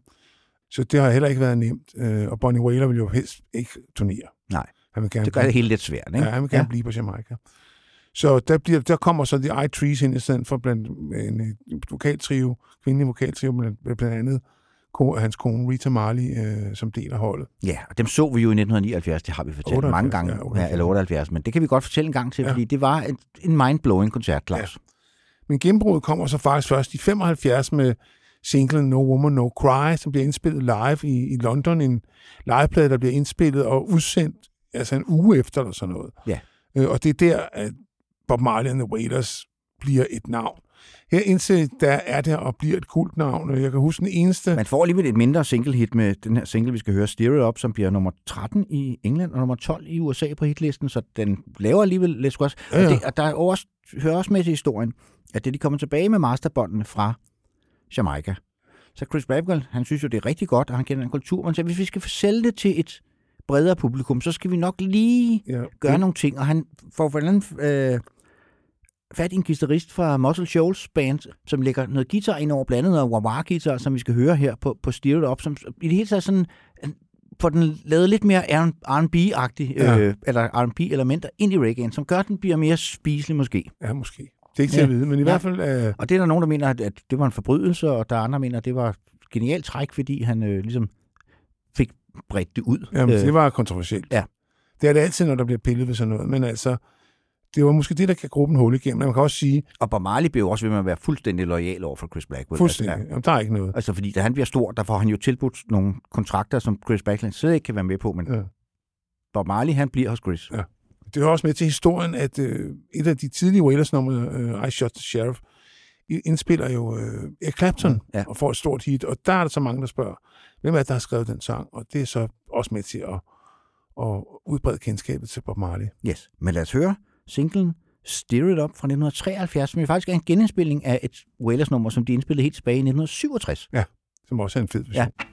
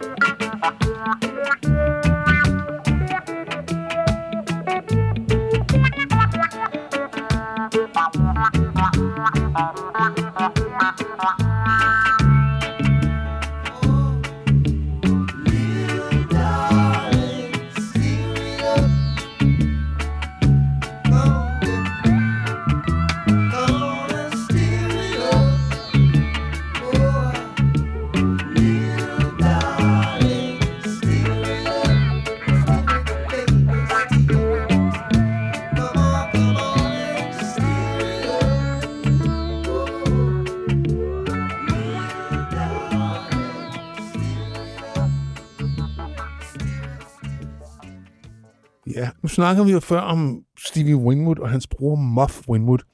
Muff Winwood, han bliver jo så ansat på Island Records som det, der hedder A&R, Artist and Repertoire. Så hvis er opgave egentlig, det er at gå ud og finde nogle spændende navne, som, som øh, hvad hedder Ja, man kan skrive kontrakt med Ja. ja. Og udsende. Og han finder en amerikansk øh, band, der kalder sig Half Nilsson, som består af to brødre, øh, Ron og øh, Russell. Russell Mail. Og de udsender to albums i USA, som ikke gør øh, stort nummer ud af sig. Og man kan også høre dem, fordi man, vi har jo så hørt dem med, med tilbagevirkende kraft, kan man sige, Claus. Heller ikke er. Der, der Sparks er ikke blevet Sparks endnu. Nej, de er ikke uomgængelige. Nej. De bliver de, da de Kommer til London. til London og får et engelsk band øh, som backing, og udsender albumet Kim to My House på Island Records, som Ja. ja. er første del af den, det man kan kalde Island-trilogien, hvor Propaganda kommer efter, og så kommer Indiscreet igen, som er ligesom de tre sparksplader, man skal have. Ja, det bliver Ja. man nok nødt til, Ja. ellers så, så er man et dårligt ja. menneske. Ja. Og øh, det vil man jo ikke være. Nej. Men øh, Sparks er også sådan et band, der er svært at kategorisere. Ja, de, De- de bliver ligesom slået i hardcore med glambølgen på det her tidspunkt, Ja. men, men der er også glam-elementer ind over, men de er jo, de er jo så camp, så de er jo, Jamen, de er, muligt helt, altså, det er, Ja, og det er også sådan et band, der er så og- mærkeligt, som at det ikke rigtig har dannet skole. Altså, det er næsten Nej. uefterligneligt på en eller anden Og det er jo måde. stadigvæk en, en, en ongoing force. Det eksisterer stadig i Ja. dag. Sparks og udsender glimrende plader. Altså, har lige lavet en ja. film, og, Ja. og øh, øh, ja. Jamen, øh, og pladerne bliver ved med at være lytteværdige, synes jeg. Ja. I er måske ikke uomgængelige, men i hvert fald øh, Ja, good er company. interessante. Ja. Ja, good company. Og de havde to, i, i år 1974, havde de to kæmpe store single hit. Ja. The Sound Ain't Big Enough for the Both of Us, som vi har spillet en gang. Så vi vælger i stedet for at spille den anden single, den hedder Amateur Hour, som også fyldte ret meget på transistorradioerne i Danmark. Det i gjorde den, ja. Sparks var 1974. meget store i Danmark. Og det er, altså, det er sjovt i dag, når man siger, kunne det her virkelig være et hit? Ja, Ja. ja. det kunne det. Det det. Ja, men altså, sådan var tiderne, fru. Så lad os høre Amateur Hour med Sparks.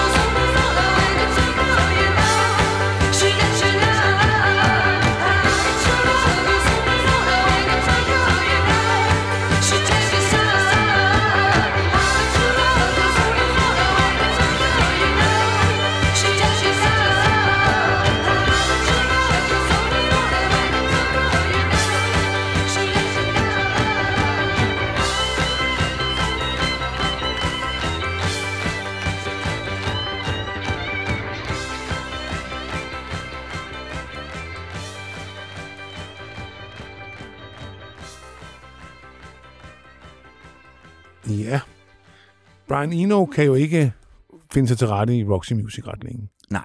Der er to Brianer i det band, og de... Det er øh, en Brian for meget. Det er en Brian for meget. så Eno, han smutter efter den anden plade for Your Pleasure, og går så gang i en, ja, kan vi godt sige, gloværdig studie, eller øh, solokarriere, ikke? Når Hvor bliver jo senere også en meget, meget berømmet producer.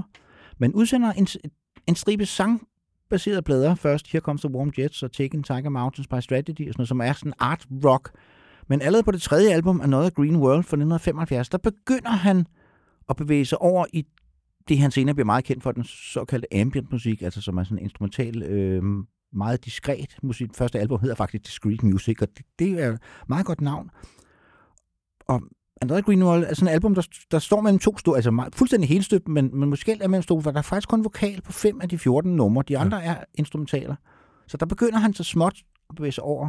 Og det er jo også en plade, som ikke sælger noget på det her tidspunkt, øh, men jo også senere er gået hen og blevet sådan et, et en, altså når der bliver lavet sådan nogle lister over verdens Ja, bedste plader, så er Another Green World stort set altid at finde. Altså, jeg vil sige som sådan... Altså, Du lavede engang en bog med verdens 25 bedste plader, der var Another Green World med, som Ja. ja. jeg husker det, Claus. Det er rigtigt. Ja. Øh, den ville jeg så helt anderledes ud af, den bog. Men uh, Another Green World vil stadigvæk være med. ja. Og jeg vil også sige, at uh, om, om Another Green World, at, uh, at det er uh, en af de plader, jeg, vil, jeg gerne vil have med på den her. Ja. Den og så efterfølgeren Before and After Science, som, som er lidt... Lidt mere sangbaseret. Ja, men er også en fantastisk plade. Ja. Ja. Ja. Og det, og det, det var også sådan en kunstner, det var også meget typisk for, for hvad hedder det, Islands politik, at, at Brian Eno, altså han sælger jo ikke noget på det her tidspunkt, men han får lov at lave de her plader, og det er jo ikke nogle billige plader at lave, fordi han hyrer, det er jo Phil Collins og John Cale og alle mulige Ja, ja, det er stjernemusikere, faktisk der er rigtig med. mange prog-rock-musikere ja. med på at lave sådan en slags anti-prog-rock. Ja. øh, meget af det er som bare nærmest nogle små skitser, men Ja. de er fantastisk effektive. Og så ind- indimellem, så skriver han jo også altså, fantastiske popsange, underspillet, men ikke desto mindre er det her en popsang, du spørger mig. Ja. Everything Merges with the Night, som altså, ja, også lever op til sin titel. Det er sådan et nummer, der helst skal høres i tusmørke. Så sluk lyset, venner. Ja. Her kommer det.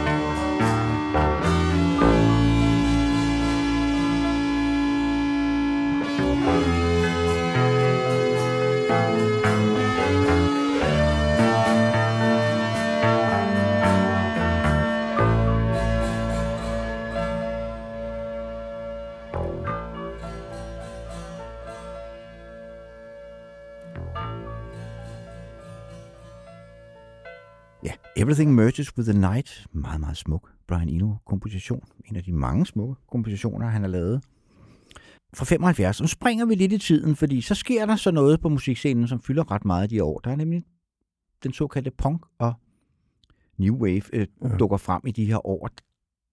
Der hopper Island ikke rigtig med på bølgen. Altså, de har et band, som lidt forvarsler det, Ultravox, Ja. med John Fox i front, som så skifter karakter, da Ure bliver forsanger, som er sådan cold wave-agtigt, har lidt øh, synth-pop øh, derhen af. John ja, Fox hvor, Brian Eno jo faktisk producerer de første plader. Ja. Øh, Øh, det er sådan det tætteste, hvis de, de måske egentlig kommer på den scene, og det er jo allerede i 75, tror jeg, de debuterer, men det er et band, som, som påvirker det, der senere kommer til at hedde New Romantic og så videre. Ja. Så det men, men punken hopper Island som sagt ikke rigtig på, øh, og han har ikke rigtig nogen forklaring i bogen på, hvorfor. Han var ligesom bare et andet sted, men han var ret interesseret i det, der foregik i New York på den såkaldte no-wave-scene, ja. Som er sådan, hvad jeg ved ikke rigtig, hvad vi skal kalde det, sådan et avantgarde jazz-punk. Øh, et altså andet. det, det, der, på daværende tidspunkt kunne man ikke komme længere ud. Nej. Og øh, det, han med finder- Jim Chance og The Contortions og sådan nogle navne. Og der beder Chris Babel faktisk Brian Eno om at tage over til New York og finde øh, nogle af de mest spændende navne på den der scene, og så lave en, en, en compilation, som, som kan introducere folk for den der scene, som kommer til at hedde No New York, den plade. Ja. Ja. Det er jo ikke, fordi det er en plade, som sælger meget, men det blev en ret øh, epokegørende plade. Ja. Jeg, kan, jeg kan tydeligt huske den, da den kom. Jamen, det var, folk dengang omtalte det fænomen som no wave, Ja. kan jeg huske. Det var det, man kaldte det. Og det var selvfølgelig inspireret af titlen på, på albumet No New York. Ikke? Ja. No wave. Og det var også, altså, det var musik, som var fuldstændig umuligt at kategorisere. Ja. Og mest af det var virkelig hård kost. Det var det. Det er sådan en plade, som er god at sætte på, når man gerne vil have gæsterne til at skride. Lige som siger, ja. så, Så, så sætter man bare No New York på, så får- ved godt, folk ja. godt, hvad klokken slået, mindre det er sten. Så skal han skrue op. ja.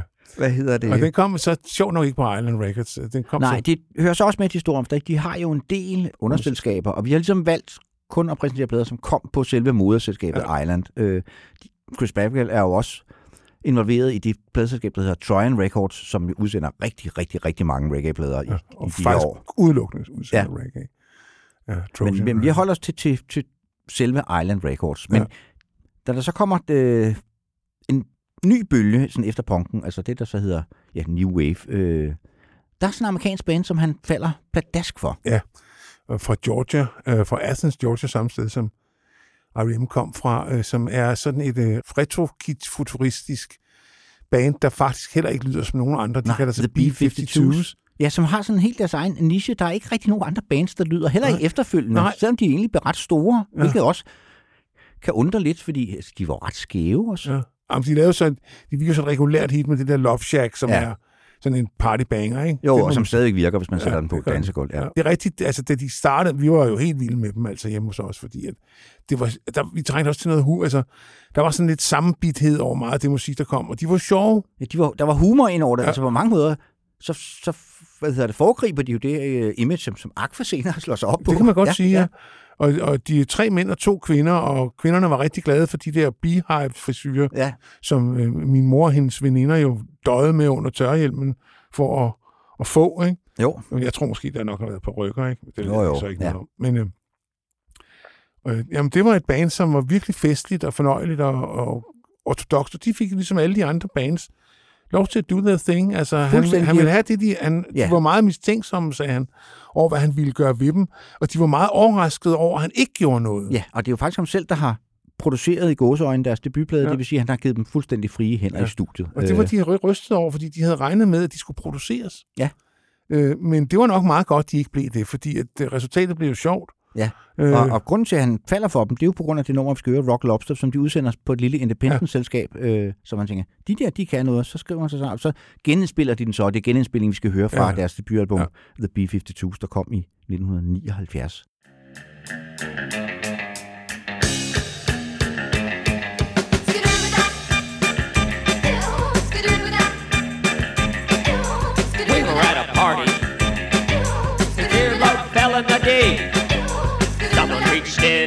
in and grabbed it.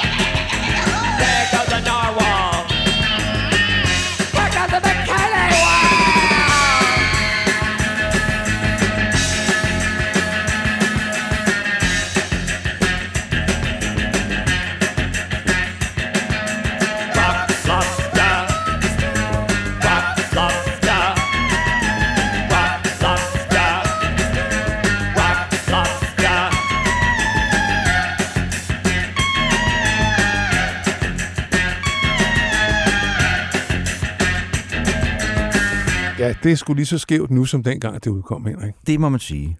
Og nu vender vi igen tilbage til reggae'en, fordi Ja. øh, den, altså, det er jo en, en, en kærlighed og en, en genre, som Chris Blackwell aldrig nogensinde forlader. Han, og bri- britisk, nu skal vi så høre, britisk reggae er jo ret stort i de her år med navne som Steelpolt og Aswad, som også kommer på Ja. Island Records. Men vi har så valgt min absolute favorit fra den britiske Ja, reggae scene. for, ja. Jeg har en kæmpe svaghed for Linton Kwesi Johnson. Det ved jeg, ja. Har du set ham nogensinde? Jeg har set ham i, øh, i Montmartre. Ja, han er ret massiv. øh, Han er ret massiv. Ja, der spillede han, øh, jeg tror det er efter den plade, som kommer efter den her, Forces of Victory, den der hedder Base Culture, som vi også har udsendt blandt andet. Vi har spillet England is a Bitch, som ja. jo er et fantastisk nummer. Men øh, han var jo også meget mistroisk over for Chris Blackwell, fordi han opfattede ham som The Enemy, og forstod ikke rigtigt, at egentlig at Island bare var en forvokset indie-selskab. Øh, altså i bogen kan man, kan man mærke, at han skulle virkelig forhandle meget for at få ham til at skrive under Ja. ja. Linton Kwesi Johnson, fordi at han var jo rev- ægte revolutionær. altså, det var han, han ville jo ændre... Han udsender jo en plade øh, på, på et lille selskab før Forces of Victory her kommer. Øh, og han synger jo også, eller reciterer, hvad man skal kalde ja. Ja. ham, på det der patois, som hedder meget jamaikansk engelsk. Han er jo født på Jamaica, men flytter så med sin familie øh, som barn til, til England, og har det meget anstrengt med hvide englænder, eller den måde, de behandler de sorte på. Ja. Og det handler rigtig, rigtig mange af hans plader om. Ja. Men han er jo samtidig også en stor poet, og så har han øh, genialt produceret af Dennis Bowell. De laver sådan ligesom tre plader på, på Island Records. Øh, Og nu du siger Dennis Bowell, så bliver vi også lige nødt til at nævne Slits, Ja. som jo blev produceret af Dennis Bowell, som jo var en kvindetrio, som jo også var udsprunget af punkmiljøet. Ja, det er vel det nærmeste Island kommer punk, faktisk. Ja, det det er nok sige, slidspladerne, ja. men den har vi spillet et par numre fra, så den springer vi over den her gang. Men jeg synes lige, den skulle nævnes. Ja, det skal den helt klart også. Og vi kan jo godt sige med det samme, der er jo tonsvis af god musik, vi ikke får nævnt i det her program, fordi at vi bliver nødt til at tage nogle highlights, men altså, der er virkelig mange... Der kommer rigtig mange gode plader på Ja, Island i, ja. i, i de gyldne år. Ja. Og, altså, den optimale kultplade for mig, det er et band, der kalder sig Dr. Strangely Strange, og de lever op til deres navn. Det Ja. er Folk. Jeg tror, den kommer i 69 eller 68. Ja. Ja. Den, den er uopdrivelig, men den er genoptrykt, så det, den er bare sjov. Og den lever op til sit navn. Det gør den. Men øh, vi skal høre Linton Kwesi Johnson med nummeret, nu snakker jeg om det der patois, som hedder Won't Fee Go Rape, eller noget i den stil, øh, som, som, hvis, som jeg har sådan prøvet at google mig frem til, hvad fanden det egentlig betyder. Og det er vist noget, man, man gerne vil til fest. Okay. Øh, Nå, men det skal der også være plads til. Ja, men, men der er stadigvæk også nogle, øh, Ja, nogle, nogle nogle, nogle, spark udfald, ja, ja. der indimellem. Ikke? Ja, Det, det er jo ikke Linton Kwesi Johnson for, for ingenting. Men, øh, men de tre plader, han laver på, på Island Forces of Victory, øh, Base Culture og Making History, det vil jeg sige, de bør stå i et hvert hjem med respekt for sig selv. Ja. ja. Og I Jo. hvert fald, om, hvis man så kun skal have en, så skal det nok være den, der hedder Base Culture. Ikke? Jo, det er og så det. skal man nok have den dobbeltudgave, der kommer, hvor der er Linton Quinton Johnson en dop øh, ved siden rigtigt, ja, det kan jeg Fordi godt der huske, ja. kommer en rigtig fed dopudgave. Ja, ja, det var, var meget Ja. almindeligt på det Ja. tidspunkt. Ja, det er Men øh, rigtigt. ja, hats off to Linton Kwesi Johnson og produceren Dennis Bowell, som øh, simpelthen laver genial musik i de her år.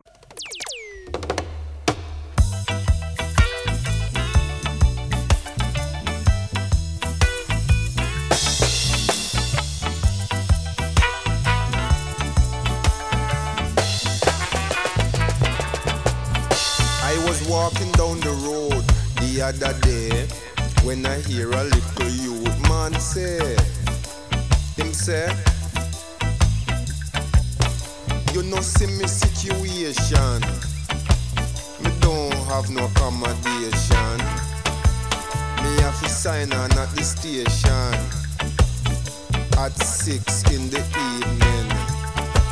Me say me life got no meaning. I just living without feeling. Still, me have to make a race, cause me come off age and me want figure real.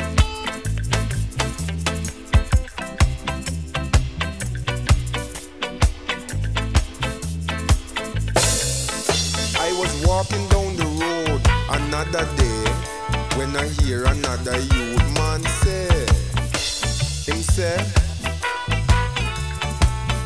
nah walk for no pittance. Me nah draw them assistance. Me used to run a little rocket. But what? The police them did stop it. And the hard was to happen. Still, me have to make a race Cause me come off age and me want figure real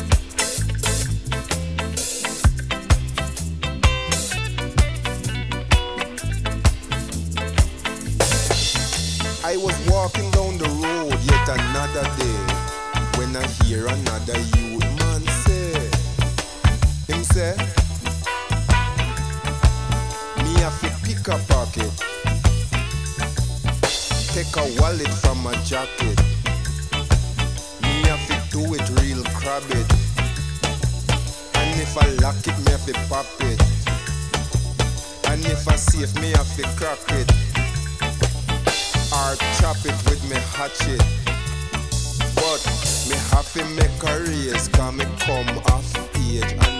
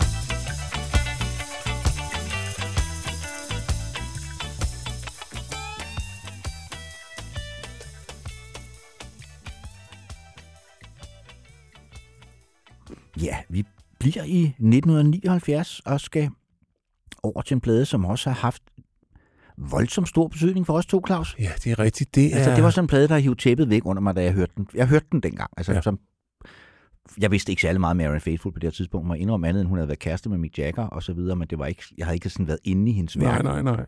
Det her var jo så heller ikke... Det var så en helt ny øh, vej, der åbnede sig for hende. her. Det må man sige. Hun har virkelig, hun havde på det tidspunkt været helt nede at vende som ja. stofmisbruger og hjemløs. Og, Ja. Altså, det er en rigtig slem historie. Og havde jo lavet sådan nogle sådan let 60'er pop tidligere hen, ja. Og så laver hun i nogle år før den her plade en, en countryplade. Øh, men genopfinder sig selv øh, og bliver til det, vi i dag forstår ved Marianne Faithfull ja. På den her plade, Broken English. Men Marianne Faithfull udsender i øh, Broken English, som i den grad lever op til sit navn. Produceret af en vis Mark Miller Monty, som ikke rigtig har lavet noget andet. Øh, hvis været lidt over Stevie Winwood, som jo så er også en over her. Ja. Øh, der, han dukker op igen. Ja. Ja. Spencer Davis Group og Traffic Guyen her. Han bliver hævet ind igen af Chris Blackwell og skal hjælpe Marianne Faithfull med at forløse den her plade, som jo er kraftigt inspireret af tidens new wave-lyd, Det må man sige. må vi sige. Og øh, der støder vi så også på Barry Reynolds fra Bloodwind Pig, som vi var inde på i begyndelsen af programmet, ja. fordi han er guitarist på den her plade og medkomponist på en hel del af sangene. Og bliver jo senere en, en del af The Compass Point All-Stars-bandet, Ja, øh, som vi vender tilbage til vender tilbage lidt, ja. senere. Ja. Det er rigtig øh, spændende historie også. Men øh, den her plade, den foregriber lidt, kan man også sige, øh, det vi skal med Grace Jones' lyd og metode. Øh, det er sådan en slags øh, collage-rock på en Ja. eller anden mærkelig måde. Og hun har jo ødelagt sin stemme. Hun sang jo så, som en lille sommerfugl, eller som en fugl, da hun Ja. var ung. Men alt det der, alle smøgerne og heroinen og spruten og det hele, har jo gjort hendes stemme til sådan sådan en kvindelig Tom Waits-agtig stemme, ja, som vi holder meget af. som giver hende meget mere og, og udtryk, øh, end hun Karakter havde før. og det er jo, hvis man vil høre historien om Marianne Faithfull, så har vi sørme også lavet en podcast det har vi hende, bestemt. øh, som man kan grave tilbage, men, og der har vi selvfølgelig spillet en del fra albumet Broken English, men øh, ikke nummeret Guilt, så det synes jeg, vi skal høre nu. Og det er jo sådan nogle, som nogle, man godt kan få dårlig samvittighed af, ikke? Præcis.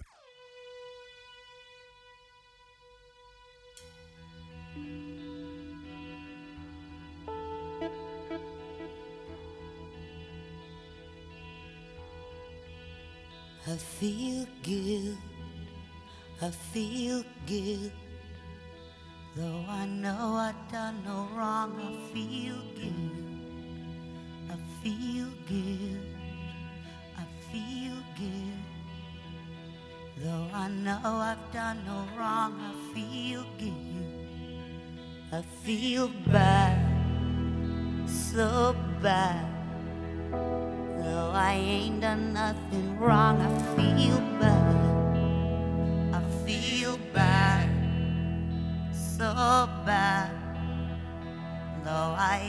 nothing wrong. I feel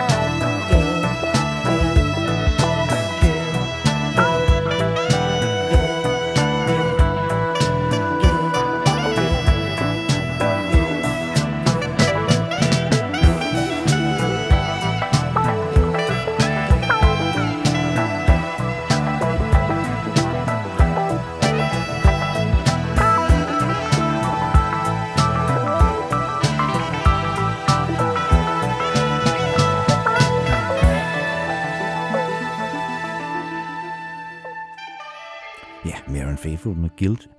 Et nummer, der var skrevet af Barry Reynolds, men som også spiller en del på Marion Faithfuls katolske opdragelse. Ja. Så er man ligesom, så er man ligesom født med skyld. Ikke? Ja, ja, ja. Man har dårlig samvittighed til at starte ja, med. Afsynd. Ja. Hurra, længe leve afsynd. Yes. You are born a bad person, så det må du bare deal med. Yes, men nu skal vi over til en anden kvinde, som Chris Blackwell jo også er med til at... Og som han faktisk for... bruger rigtig meget plads på i bogen. Ja. Fordi hende kan han altså simpelthen godt lide.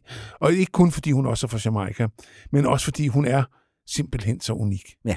Men altså, man har ligesom på fornemmelsen, når man læser Chris Blackwells bog, så er der ligesom tre musikere, han har større veneration for end nogle af de andre. Det er Stevie Winwood, det er Grace Jones, og det er Bob Marley. Ja. Det er ligesom... Øh, Det er, det er, ja, det er. A-holdet. Ja.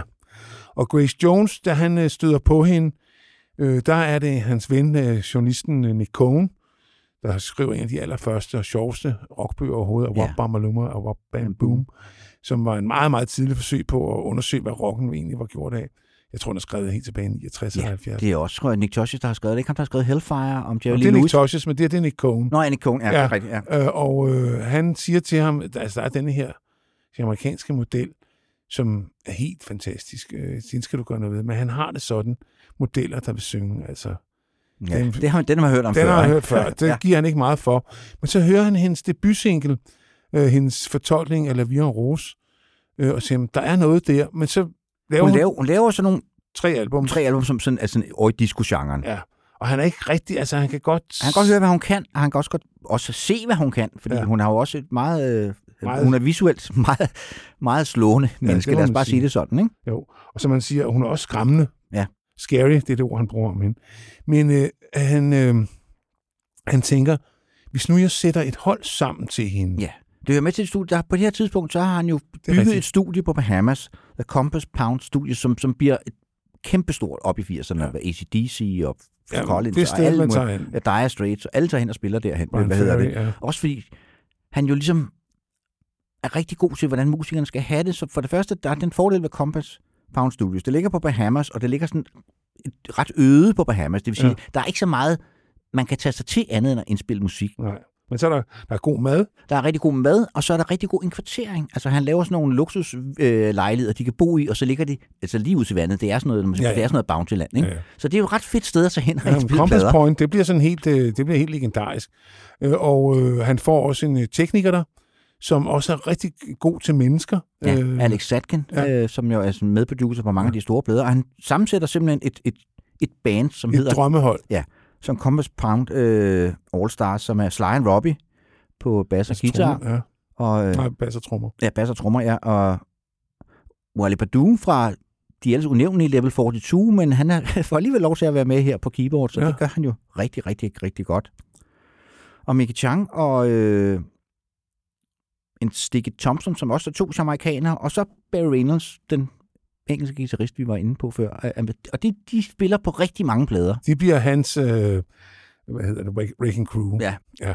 Men der, hvor de bliver berømt, så det som man sådan ligesom siger, deres breakthrough, det er, at de akkompagnerer øh, øh, Grace Jones på hendes to største plader, kan vi vist godt sige. Ja, Warm Red og Nightclubbing. Ja. ja.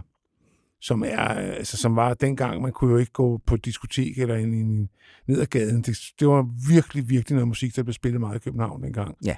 Og selvom hun aldrig havde en hitsingle, det skriver han jo, så solgte hun rigtig mange LP'er. Ja. Og øh, altså, for alle kendte hende jo. Hun var jo, altså, hun var jo et ikon. Ja. Og øh, har en helt unik måde. Og, Og det er også plader, som stadig holder Ja. den dag i dag. og hun hverken synger eller taler. Hun ligger sådan et sted ind imellem, og hun var skide god til at finde...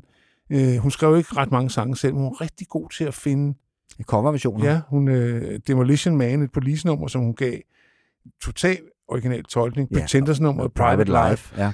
Og Øh, Iggy Pops Nightclubbing. og Joy Division, She's ja. Lost Control, ikke? Jo, og det her nummer, vi skal høre, øh, titelnummeret fra albumet Warm Leather Red, der kom i 1980, er jo en, en, en kult single med bandet The Normal.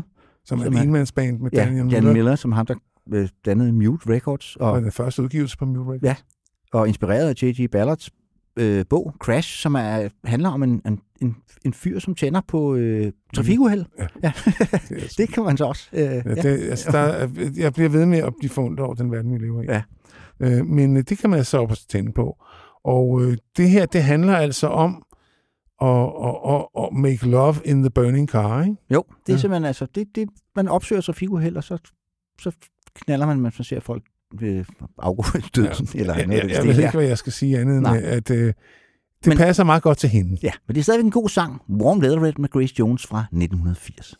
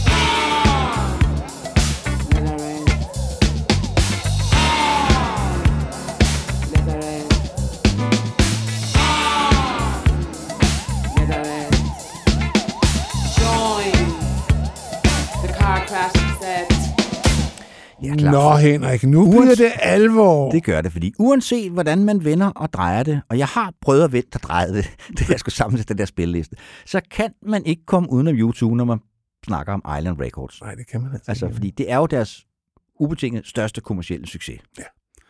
Og det var et band, som han jo værede sig mod og skrev kontrakt med rigtig længe.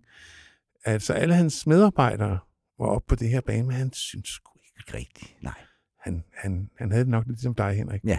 Ham Bono, ikke? Jo. Skal jeg virkelig ham ind i stuen? Ja. Ja. Nej, spøg til side. Han, de fylder også en del i hans bog. Ja. Øh, Og øh, han... Også øh, fordi de har jo, de har jo nok været ret gode for hans pensionsopsparing. Ja, og så, så falder han jo også for dem Ja. hen ad vejen. Og det, han ikke kan stå for hos dem, det er den der overdrevne selvtillid, de har fra day one. Ja. Altså, at, At han siger, han ser dem jo på en eller anden lille klub, hvor de jo ikke har udgivet noget endnu, og, sådan noget, og de, de opfører sig fuldstændig som om, de var spillet på et udsolgt stadion. Ja. Og, og det gør de allerede til at starte med. Og, og det, det siger han, jamen altså, så skal de sgu nok nå langt, og det har han jo ret i. Ja. Og de er jo, ligger så på det tidspunkt, jeg husker, de kom frem, der regnede man sammen med, som, som Echo and the Bunnymen og uh, Teardrop Explodes. Det var ligesom den der, de lå lige i starten. Ja. Altså, Det er jo også sådan, altså den har jo den lyd, deres første plade, Boy. Ja. Det var sådan der, man, man tænkte om, øh, jeg synes, det var et ok band, da de kom frem, og, og det var ikke, jeg gik ikke ud og købte Boy, men jeg, jeg købte en single med dem. Jamen, der var man heller ikke helt klar over, hvor irriterende en figur man skulle, Nej, han, han var på det det, her tidspunkt. Det, først. det opdagede vi jo i 1982 på Roskilde Ja, Festival. rigtigt, altså, Ja. sådan en koncert, som mange synes er legendarisk. Jeg havde bare lavet den der, ham der. Ham synes jeg godt nok ikke om. Nej, jeg, jeg har det jo ikke helt ligesom dig, Henrik, det ved du. Jeg er jo, jeg- jeg, jeg- jeg, er jo også et mere tolerant menneske. Ja, men det hører også med, altså jeg er jo ikke mere døv, end jeg godt kan høre, at YouTube har skrevet nogle gode sange. det har altså, de det, har de, altså, det er slet ikke det. Jeg, jeg vil egentlig godt kunne sætte mig ned, tror jeg, og lave en podcast om YouTube, hvor, hvor- jeg kunne finde Ja. ja. 18 gode numre. Det tror jeg også, jeg kunne. I hvert fald 10. Ja, Ja. ja. så kunne jeg finde de resten af Ja. de sidste otte. Og så må jeg ikke glemme, at de får en producer på et tidspunkt, som virkelig udfordrer dem. Brian Eno kommer på. Øh, Ja, Daniel Lanois, ja. Ja. ja. som jo er med til at tage dem et andet sted hen, Ja, ja, men- på Joshua gør- Tree-pladen, og og- ikke mindst uh, Axton Baby, som er og bliver min YouTube-favoritplade. ja, den er også god. Det synes jeg også. Men vi skal høre et nummer fra øh, debutalbummet Boy, I Will Follow, der også kom som single i 1980, uden at blive noget stort hit, øh, men, men et, et nummer, som øh, er skrevet til, Boner har skrevet til sin mor, som dør, da han er 14 år. Og det er ja, et år siden, og der har de så Steve Lillywhite inde som producer, som Ja. ja. også var et hot, hot, Hot navn, producernavn på de her, i de her tid. Så ja, without further ado, så spiller vi altså U2 i rockhistorien nu. Læg mærke til det, damer og herrer. Det er en historisk dag.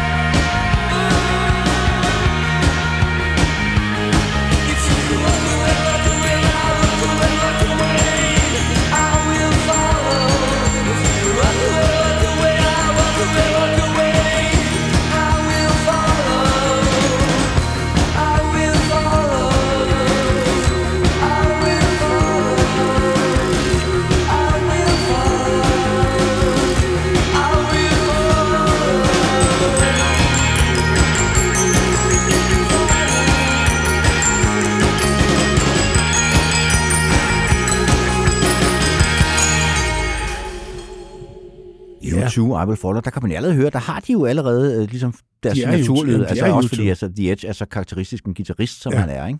Han får meget ud af sine effektpedaler.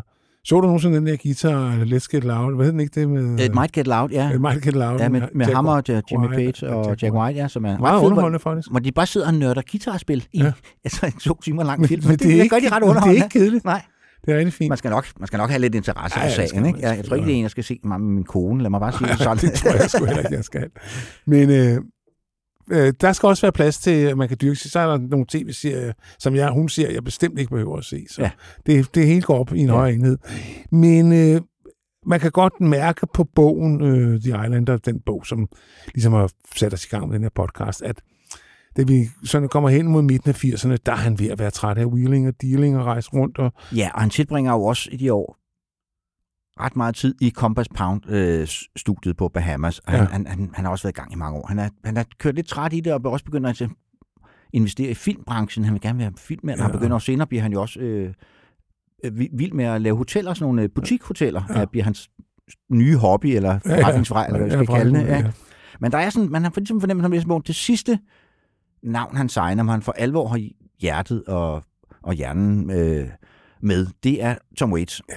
Og på det her tidspunkt er Tom Waits jo øh, en etableret kunstner. Han har udgivet en stribe plader på Asylum Records, hvor han dyrker en sådan lidt bohemagtig jazz, blues, folk, storyteller-stil, som er ret unik, øh, men han har også ligesom nået han laver soundtracket til... Øh, One from the Heart, som kommer på Columbia Records ja. faktisk, fordi Ja. hans kontrakt med Asylum er udløbet.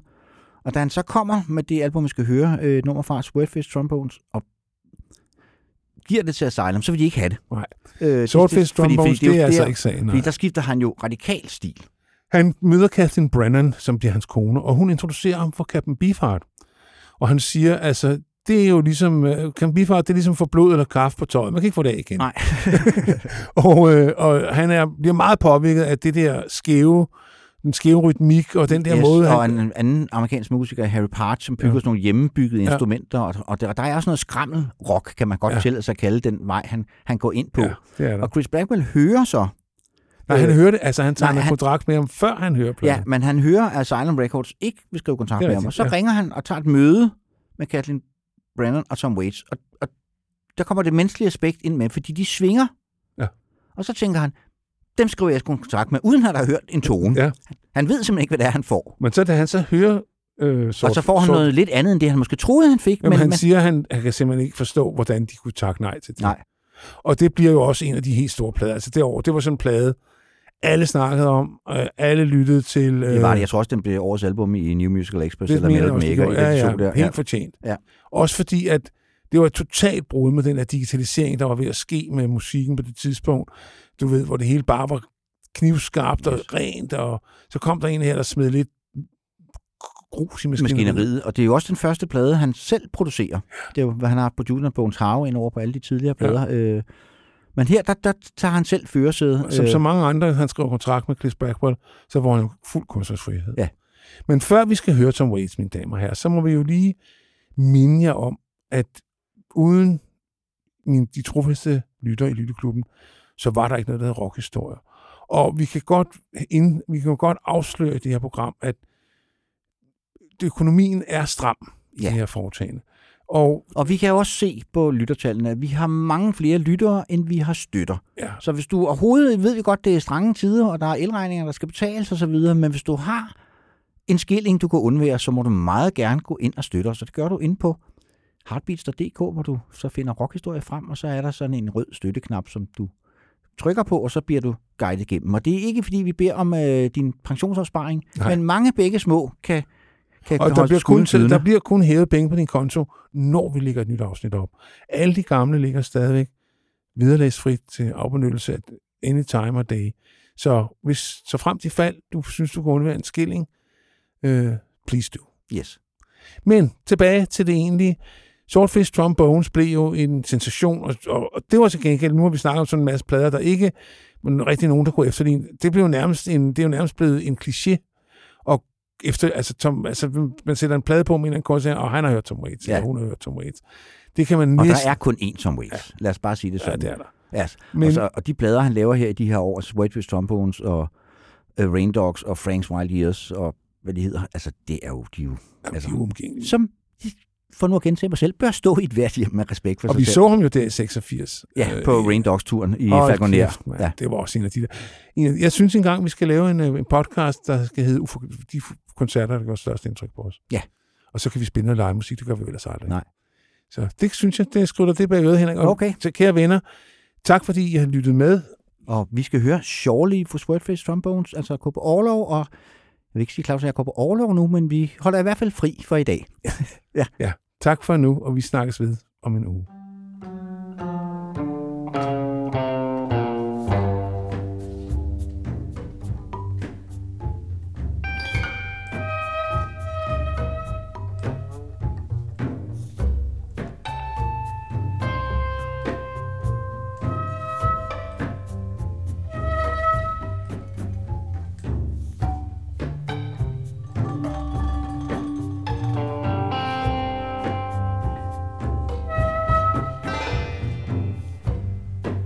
buckshot eyes and a purple heart, I rolled down the national stroll. And with a big fat paycheck strapped to my hip sack, and a shore leave wristwatch underneath my sleeve, in a Hong Kong drizzle on Cuban heels, I rode down the gutter to the blood bank. And I left all my papers on the Ticonderoga I was in bad need of a shave. I slopped at the corner on cold chow mein and shot billiards with a midget until the rain stopped. I bought a long sleeve shirt with horses on the front, and some gum and a lighter and a knife, and a new deck of cards with girls on the back. And I sat down and wrote a letter to my wife. I said, baby. So far away from home. Yeah, I miss my baby so. I can't make it by myself. I love you so.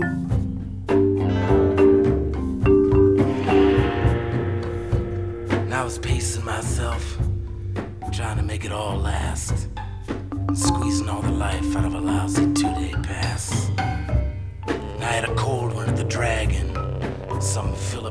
Floor show. And I talked baseball with a lieutenant over a Singapore sling. And I wondered how the same moon outside over this Chinatown fair